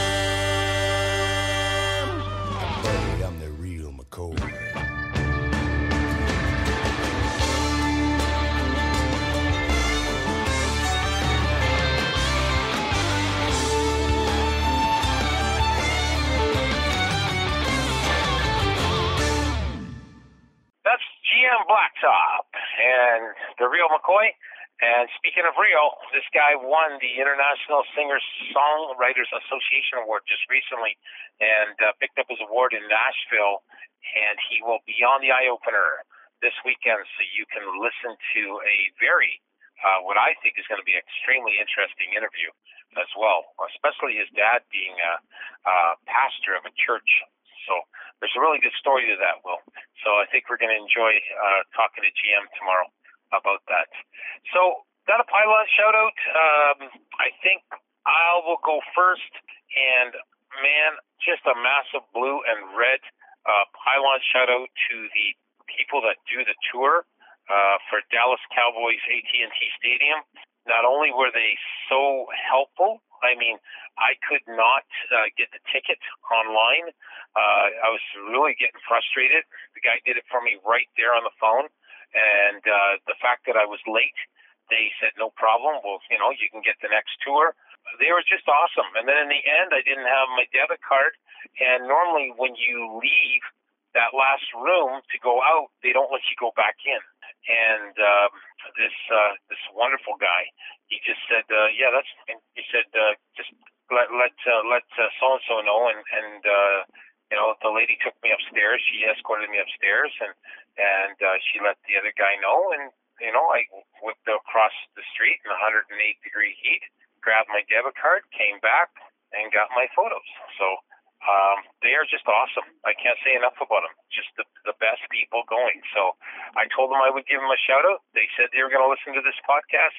So shout out to you guys. Uh, you know, uh, the tour people of the Dallas Cowboys AT&T Stadium. Amazing, amazing job. Thank you. You you are so welcoming. So that's my pylon shadow. So we'll finish off with uh, another song by Fist. It ain't easy. And uh, following that, we're going to play a song in, in remembrance to Robbie Robertson, who passed away just recently. And uh, the song is called Showdown at Big Sky. We'll see you next week on visit number 43. Be safe and take care. Welcome to the Eye Opener with Bry Guy, your host from the HiWay Freeks podcast. And this is my stage. I ask the hard hitting questions, highlighting rock bands from the 80s and sharing a laugh or two. How about celebrities or recent people in the news? Maybe even my trucker brothers and sisters with their stories or unique pets. Animal lovers, charities, or just that odd person out there making the headlines, or even something totally off the wall. So let's set your sights now to another eye opener guest. Welcome to the Eye Opener. This is Bry Guy, your host from the HiWay Freeks podcast. And uh, today uh, it is my pleasure to have GM Blacktop on the Eye Opener. Uh, welcome, GM. Uh, glad to have you along. Thank you, Bry Guy. Sure appreciate it. Love being here. Thanks. Well, we've, we've done lots of chatting, you and I, on the road because you are a real life trucker. You're the man. You're the guy that uh, says, uh, you know, you walk the walk and talk the talk. And uh, it's kind of neat that uh, you and I come from those worlds, but uh, you uh, kind of took a different path. And uh, I guess what we want to start with uh, on the eye opener is where are you exactly from and where did you grow up there, buddy? Uh, I was born on an island, Manitoulin. I grew up in, nor- in northern Ontario, and uh, most of my adult life, so I've been, you know, trucking and doing different business things in the U.S. and whatnot. So, but I'm definitely a, a, a, a northern boy, I guess you could say. Okay, okay. So um, when you were six years old, your dad taught you your first G chord. Uh, in fact, uh, your dad was a United Church minister, which we're going to get into. And in high school, you were in a rock band playing bass and Yeah. doing singing, starting uh, songwriting, right? Correct. Yes, sir. Right. Yeah. Okay. So, would you would you say your childhood was a good childhood? How describe that to me? Well, it was uh, up way up north. So nor, uh, anything up in those days, anything way up north was a good childhood. You know, lots of hockey and lots of uh, friends, and kind of like the Sandlot kind of a kid. You know, just one big crew. Um, and of course, you know, Sundays were were church day because my dad was, as you said, a minister. So, you know, we really had a lot of uh, chance to get used to that whole Sunday school thing and and whatnot. But yeah, it was a good childhood. I think that um, I think that in those days uh, things were easy and uh, there wasn't internet taking everybody's time. So we were playing hockey and baseball and hung, hanging out at the park, and it, it was a good childhood. Well, that's good. That's good. Any brothers or sisters? I have two sisters, both older, so I'm uh, allegedly the spoiled one, but I'm not sure about that. Okay. And are, are they in the truck and field? No, uh, both retired. One fire department and one uh, child psychology. Okay. Okay. So, what do, what do they think about this uh, trucker, singer, songwriter type life that you now lead? Well, you know, they've always they've always supported me and whatnot, but it's, you know, it's kind of like any when it comes to siblings, you know, you're they've known you since you were born, especially when they're the youngest. So they just kind of let me do my thing, and and uh, I bounce uh, I bounce my songs off them every now and then, and that kind of thing, and and uh, especially when it's songs about the family, like my mother, my father, my son, or something like that. So yeah, they're support. Uh, I would say that they uh, they don't you know tour with me or anything. You know, they don't really go to many of my shows. Yet. They're always busy. Okay. Now, now your dad was a United Church minister, so you you grew up with with religion in your home. Um, yeah. Did, were you singing religious music, or were you doing the rock and roll thing? Uh, no, I wasn't singing religious music. Um, pretty much, I was just being scolded to get out of the church and go downstairs to Sunday school because I was always too loud. But um, I wasn't. Really, I never really got into the Christian music, although I really loved it. I, I, I never really wrote any. It was probably just the timing um, of how that all came to be. You know, I started writing when I was in my late teens, like one or two songs, and then it was kind of went from there. So at that time, you know, it was all April Wine and you know that kind of thing. It wasn't really wasn't the Christian music, but I do love Christian music. Right. So, was your dad supporting you on your music, or or was he gearing you towards something else, or did he did he really uh, get involved in that? No, I think he supported me. You know, like I said, he taught me how to play guitar. So I think he supported me. Um, when when things started to really start taking off, he he was sort of older and uh, you know had health issues and that kind of thing. So he was only able to come to a couple of my shows. Um, in fact, I mentioned that in uh, in one of my songs, um, and he was quite quite proud. I think that he was able to get there. But yeah, he's, he's passed on now. But he uh, he was pretty sick for the last you know 15 years of his life. Oh, I'm sorry to hear that. So, no, that's um, yeah. In the '90s, you wrote about the birth of your your son. Okay. Now, what song reflected that, and um, what made you write that song? Or what, what compelled you to do that? Well, it's kind of a it was kind of a big thing for me because back then uh, I was married, and when my son was born uh, in 1998, uh, he uh, well, she and I, she really didn't want to support my music in the sense that she didn't really want to, you know, me to follow a dream which I had, which I just couldn't shake. So unfortunately, um, we we divorced while he was very young, and that had a, a, a a terrible impact on on me. So it sort of allowed me to write my own songs about him, sort of as my own therapist, if that makes sense.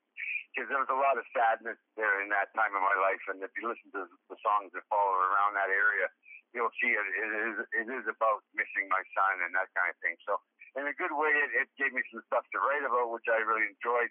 And it kind of allowed me to be my own therapist. And, and of course, in a bad way, it's always sad when a family breaks up, right? Right. And you actually did the song. It was called Sunday, and um, it uh, it's uh, it's quite the ballad. It's uh, it's a tearjerker. Uh, did you do a video on that as well? Uh, I don't have a video on that. I, I'm thinking about maybe doing something with that. Where I'm not sure quite yet. I did. A, I've, did a, I've got a I've got a live feed on that somewhere, but Um, I have not done a video on that, and I'd like to because there's a lot of history that goes with that song, even from my live performances. Um, if we ever have time, I'll tell you a story about it, which was, uh, it, it, I think it moved a lot of people. What happened there? Well, go ahead. We've we've got time. To, Oh, You can, okay. you Well, I mean, uh, that. No problem. When I wrote the song, um, it was a very touchy subject for me, as you know, as you can probably hear in the song. So I started performing. I, one day I was I was going to unload it on the crowd, and and I did. And so what happened was I was halfway into the song. It was a daytime performance. I had my glasses on, sunglasses on, and whatnot. And my mother actually, uh, my son was at that show, and my mother actually, uh, who was a huge support to my music all the way, all the way along, uh, she actually brought him out on stage. And uh, what do you think I did when that happened? Collapse, like knelt down. So it was a kind of an embarrassing situation because I just couldn't even get the words out. But the good side of the story is, uh, four or five years later, I was at another big show, and uh, she did the same thing, basically on purpose because she knew I could handle it this time. And uh, this time he came out, and I put the microphone down in front of his face, and he sang that song to a crowd of I don't know, thousand or two thousand people, and I was really proud. Oh wow!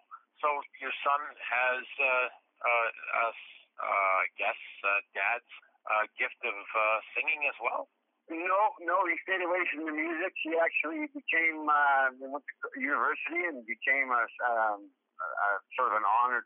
He had a um, scholarship, and uh, the, the kid landed himself his first first job as a mathematics teacher down in the Caribbean, as you can imagine. Wow, that says a lot. That's interesting. Oh yeah, he's a very smart, very smart kid. His name, is uh, Mitch.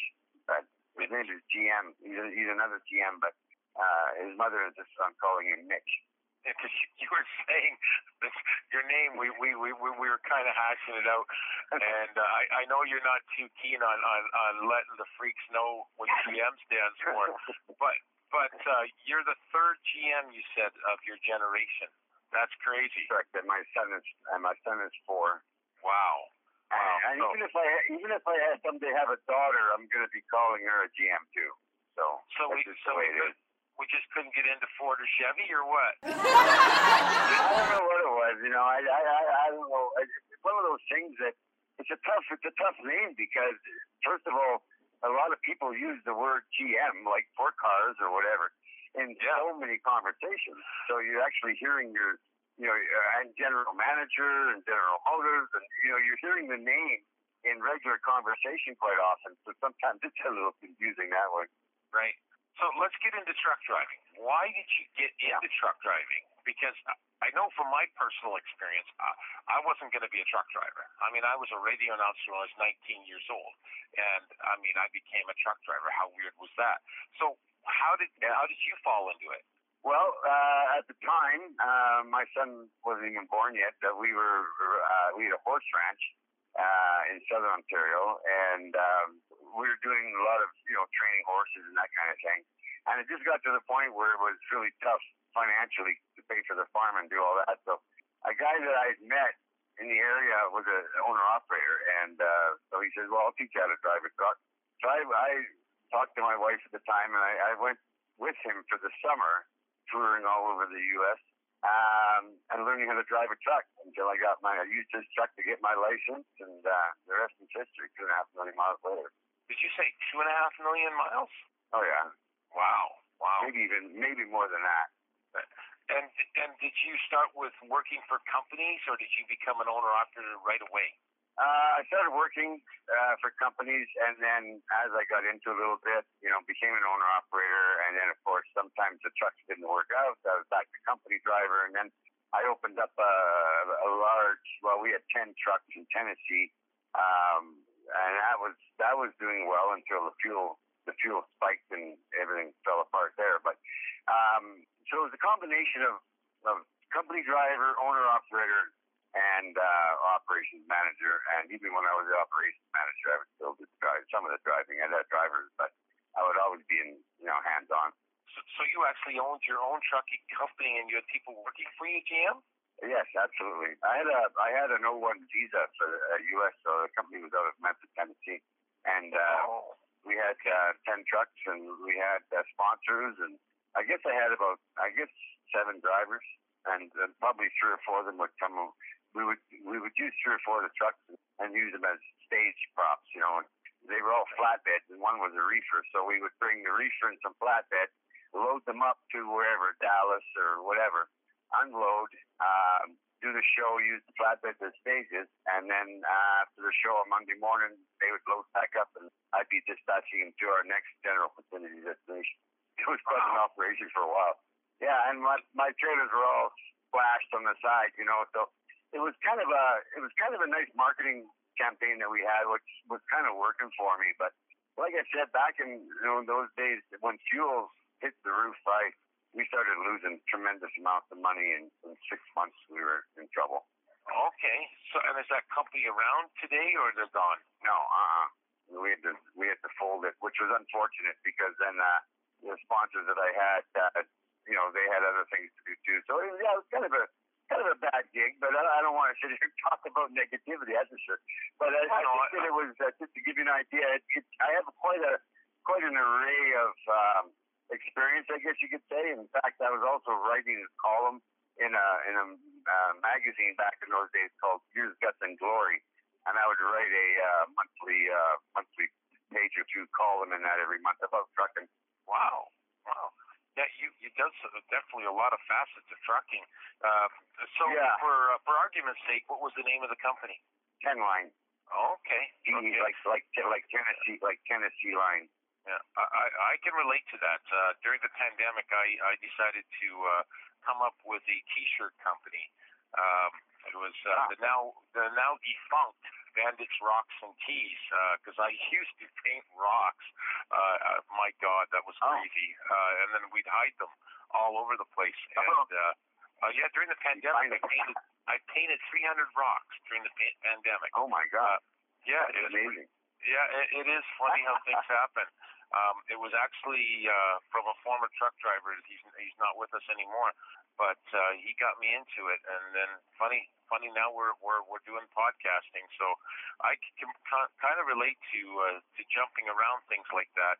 So uh, Yeah. So as far as being an owner operator today, what do you think the pros and cons of it are? What would you what would you say that the good things are, but what would you say the bad things are? And would you recommend anybody buying their truck today? I think you can still make money um, as an owner operator if you give it the right company and you give it the right commodity. In the same breath, every truck uh, nowadays, especially with the old DEF system, regardless of what you buy, it it, it could and probably will um, really hurt you in a lot of ways. Now, I'm not saying it's going to sink you, but the, the the the downtime and the repair bills that go on the trucks nowadays, even brand even newer ones, because of that DEF system, uh, is really difficult. And uh, now, of course, labor is so expensive. Uh, fuel, as you know, has been a real issue.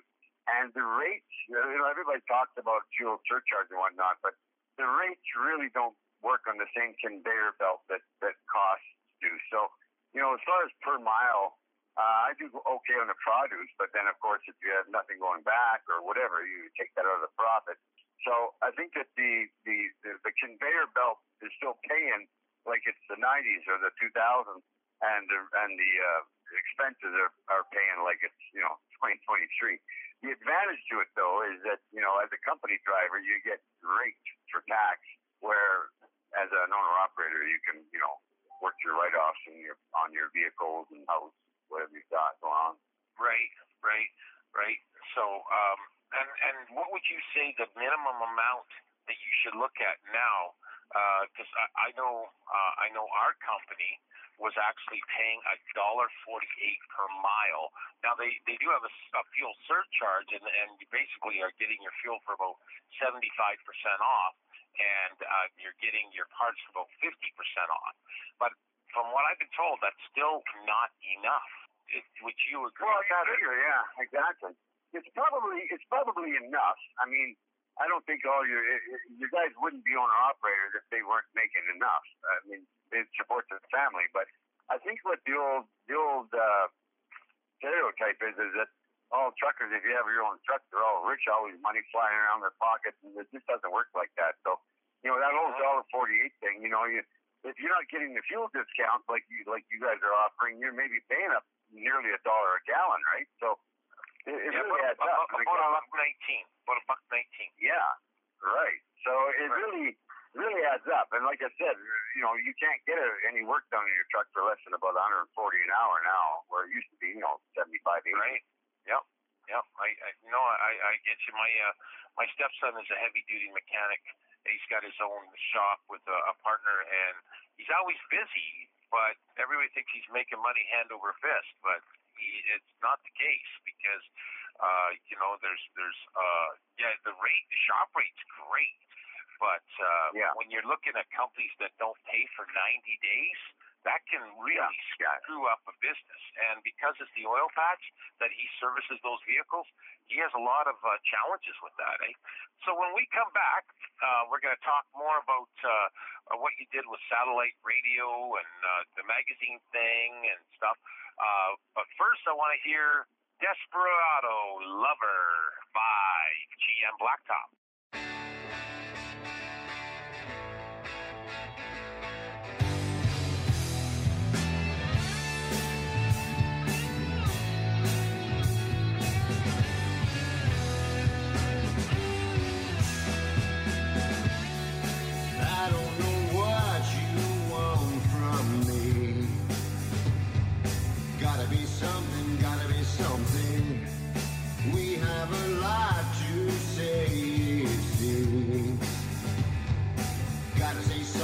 Gotta be real. Everything finds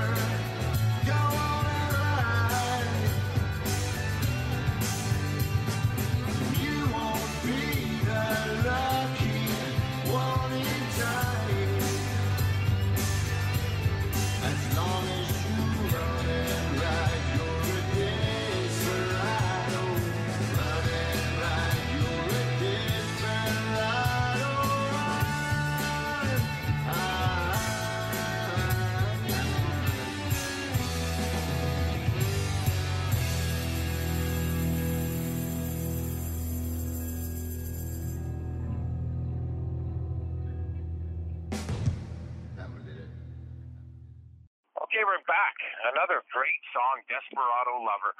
What's that one about, GM? Quickly. Uh, I think for me, when I wrote that song, it was just about the fact that there's so many people, uh, truckers included, maybe specifically truckers, that tend to live their life um, because they're always alone. They don't tend to, you know, have a lot of things that they can do when they're off because a lot of times they're spending their off time alone again in different cities that they've never been into before or been in a thousand times before but don't know anybody. So it's about how you you you gotta just if you're gonna you gotta love somebody, you know, kind of where it's at. Great. And, and you do get to know yourself on the road. You get to know your strengths and weaknesses.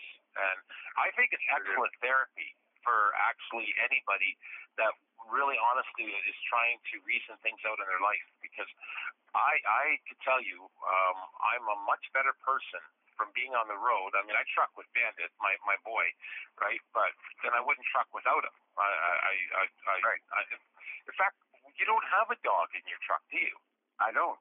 Yeah. Have you ever thought about, uh, you know, putting a pet in your truck? I, truck? ha- I have. I've tried it once or twice my my career, but uh, uh, I found that uh, because sometimes my career takes different turns with different things like meetings or this or that, um, talking on the phone. You know, it just I just found that it just wasn't the right thing for me. I like dogs.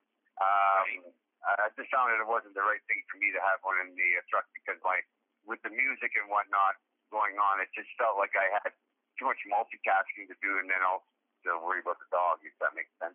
It does. It does. Because uh, I know uh, this dog has completely changed my life on the truck, but he's also changed my life off the truck. Uh, I Sure, think great. ever since we got Bandit, uh, my wife and I have not even gone into a store together because this dog is such a needy dog. He's, he's an amazing dog, but he's needy as shit. And um, I was worried yesterday or two days ago. I went to the AT&T Stadium in Dallas uh, or Arlington, Texas, uh, where the Cowboys. Oh yeah. And Yeah, I was I was worried. It was 118 degrees. I had the Opti Idle set up, and I had two fans on him just in case that damn thing wasn't performing right. And I came back. Right. He was fine. Gave him a couple calming treats. It was a two-hour tour, and he was great. But uh, I No. don't like to make a habit of that every day, right? So, uh, yeah, you got to No. really don't dedicate your lives to pets if you're on the truck. You got to get them out two, three times a day. A lot of truck drivers, uh, sadly, and I'm sure you've seen this, they get the truck dog out in the morning, and then they get the dog out at night, and they don't let the dog out during the middle of the afternoon. Yeah. They're miles, and I think that's cruel to an animal. So Yeah, I get what you're and saying. that, and that's exactly my point. Yeah, because I I just felt that I had too much else to to, to think about and worry about going down the road than than to worry about uh you know having a yeah even a team driver. You know, like I I really I've had the odd team driver over the years, but or a girl or whatever. You know, but it it really is it really does take away from your focus on on just what you're doing, right? It does. It does. I agree. So you um you mentioned before that you have attended festivals and truck shows uh, on the road. Mm. Uh, what Mm. uh, what were they and, and where were they? Have you, uh, can you uh, tell me a little bit about? Dallas, all yeah, sure, all over Dallas, um, Pennsylvania, Maryland. Uh, I mean, many uh, even out- up in Canada, did some shows. Uh, we used to do Fergus and Lancaster and whatnot. We did. We opened up. Uh, we did a tailgate party. We opened up for the big Brooks and Dunn thing in uh, Hamilton years ago when they came through with uh, uh, forget the name of the tour. Shania Twain was there, but so we did a we opened a tailgate party for that, uh, which was kind of cool. Uh, got a chance to meet a few of them. Did you meet Shania? I did not. Oh, But I, I, I heard I, I, Gary Allan, who's a, a, a wonderful country artist. I can tell you a funny story about him. Uh, he was down there. He had his bus, and I had my bus. Everybody was in the parking lot downstairs, but it was just me and him. You know who he is, by the way, Gary Allan. He's a great singer-songwriter and country guy. Anyway, uh, I'm walking towards him. He's walking towards me, and as I shake his hand, his hand. You know when you shake somebody's hand and you stop motion, the elbow goes back. Well, his elbow went right back into a pillar, and it hit his funny bone, and just about sent him to the roof. So I, I'll never forget that one. One of those things I would like to forget, but I won't ever. right, right. Any any embarrassing things that have happened to you on stage that you can share with the highway? Uh, yeah, having that meltdown about my son wasn't very wasn't very was kind of embarrassing. I must say, you know, tears rolling Right, down your eyes. right. You're trying to look like a cool guy, right? Um, uh, there's been other situations. One night we had, like, in, in it's almost like it was in concert. You know, when I say concert, like one minute the one mic went out, then the then the bass amp went out, then the drum mics went out, then the guitar. It was like six different things all at once. So, it, needless to say, that was a very very stressful evening. Any bad weather that uh, you you were involved with? No, I'm No, lucky that we've never really been so we never got rained on, no. Especially with the trailers. But the thing with the trailers is they had curtain sides. So if that were to have ha- and I never had to do this, but if that were to have happened, I could have just rolled the curtain back over the band, right? Right. And and, and you do you not use your own uh, flatbed trailer for the stage?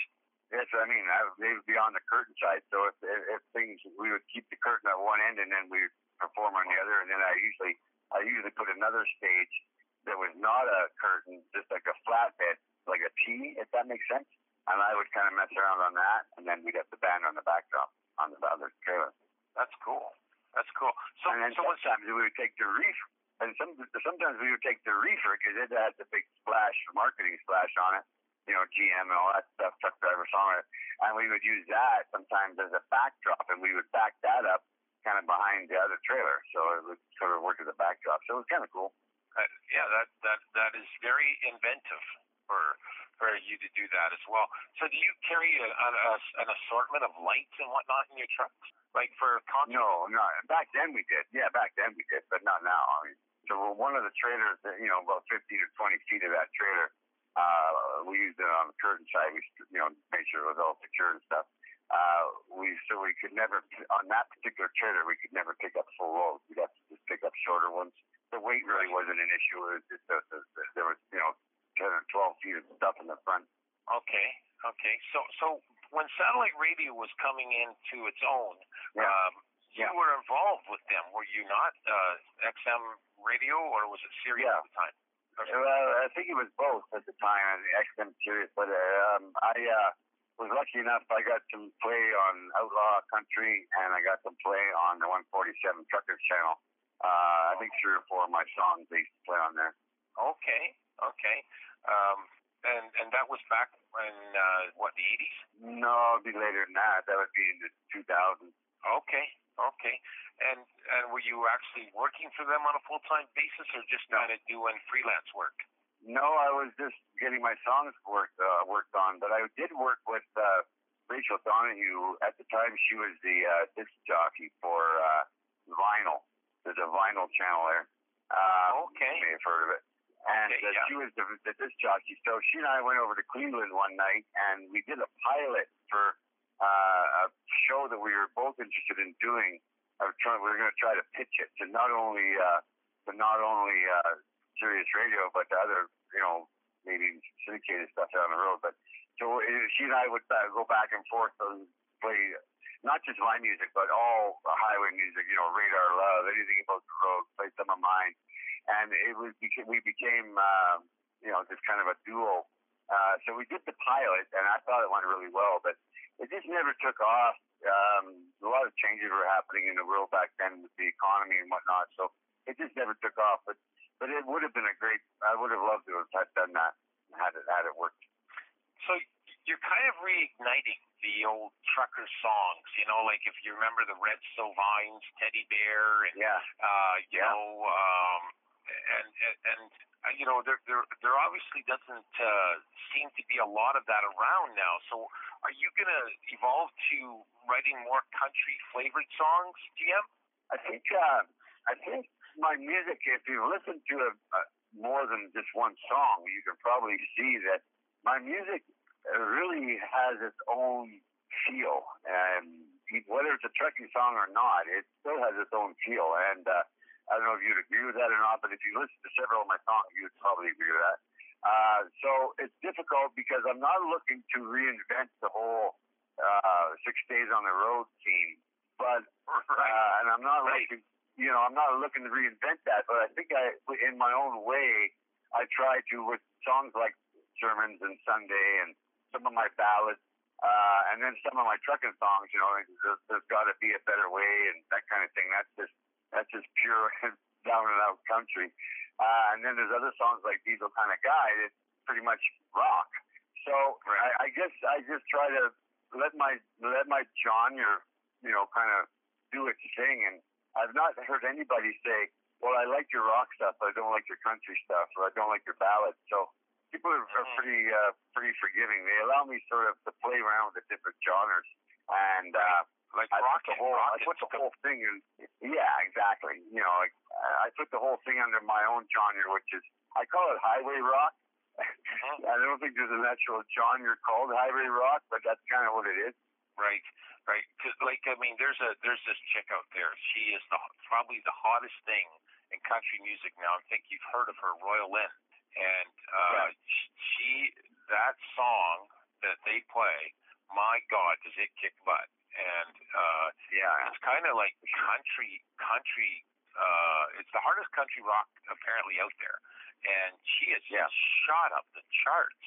So um, I don't know if you were looking at something like that or something like you know really kind of you know country rock metal, uh, but because I could see you doing it and I could see you pulling it off. You know, I really could because you like you you know you you are very versatile in the the aspects of you can go from ballad to country rock to country to trucker song. I, I've I've I've you know listening to you on Spotify quite a bit, um, and I noticed that, and I just thought I should ask him that uh, today, and I I thought. Yeah. You know, um, have you have you thought about you know going something a little more heavier, just uh, as a shock Uh, it's funny, funny you say that because uh, there's a song that I've got coming out in the next uh, oh two months. It'll be on the next album, uh, and it's called "Together We Rock," and it's uh, it's kind of a rock country rock song, you know, but it's a bit more rocky. But it's also got that sort of a Johnny Cash kind of a road music flair to it. And the interesting part about it is I do a rap. I do I rap in it, believe it or not, and uh, that's that was definitely a change, but definitely a welcome change that I uh, was able to throw some of that versatility into a part of the song that was actually me rapping. that that is cool. Good for you. Good for you. You know, because like you know, you, you got to do what what works. I mean, you know, it's it's it's it's such a different world today. Looks like we're out of time, GM. So uh, we're gonna go to part two here next week. Okay. And uh, um, we'll definitely uh, be talking more about uh, the music that uh, is is in today's genre as well, and um, we'll get into some of the other stuff like uh, who your influences were in music and whatnot. So uh, stay tuned for part two next week.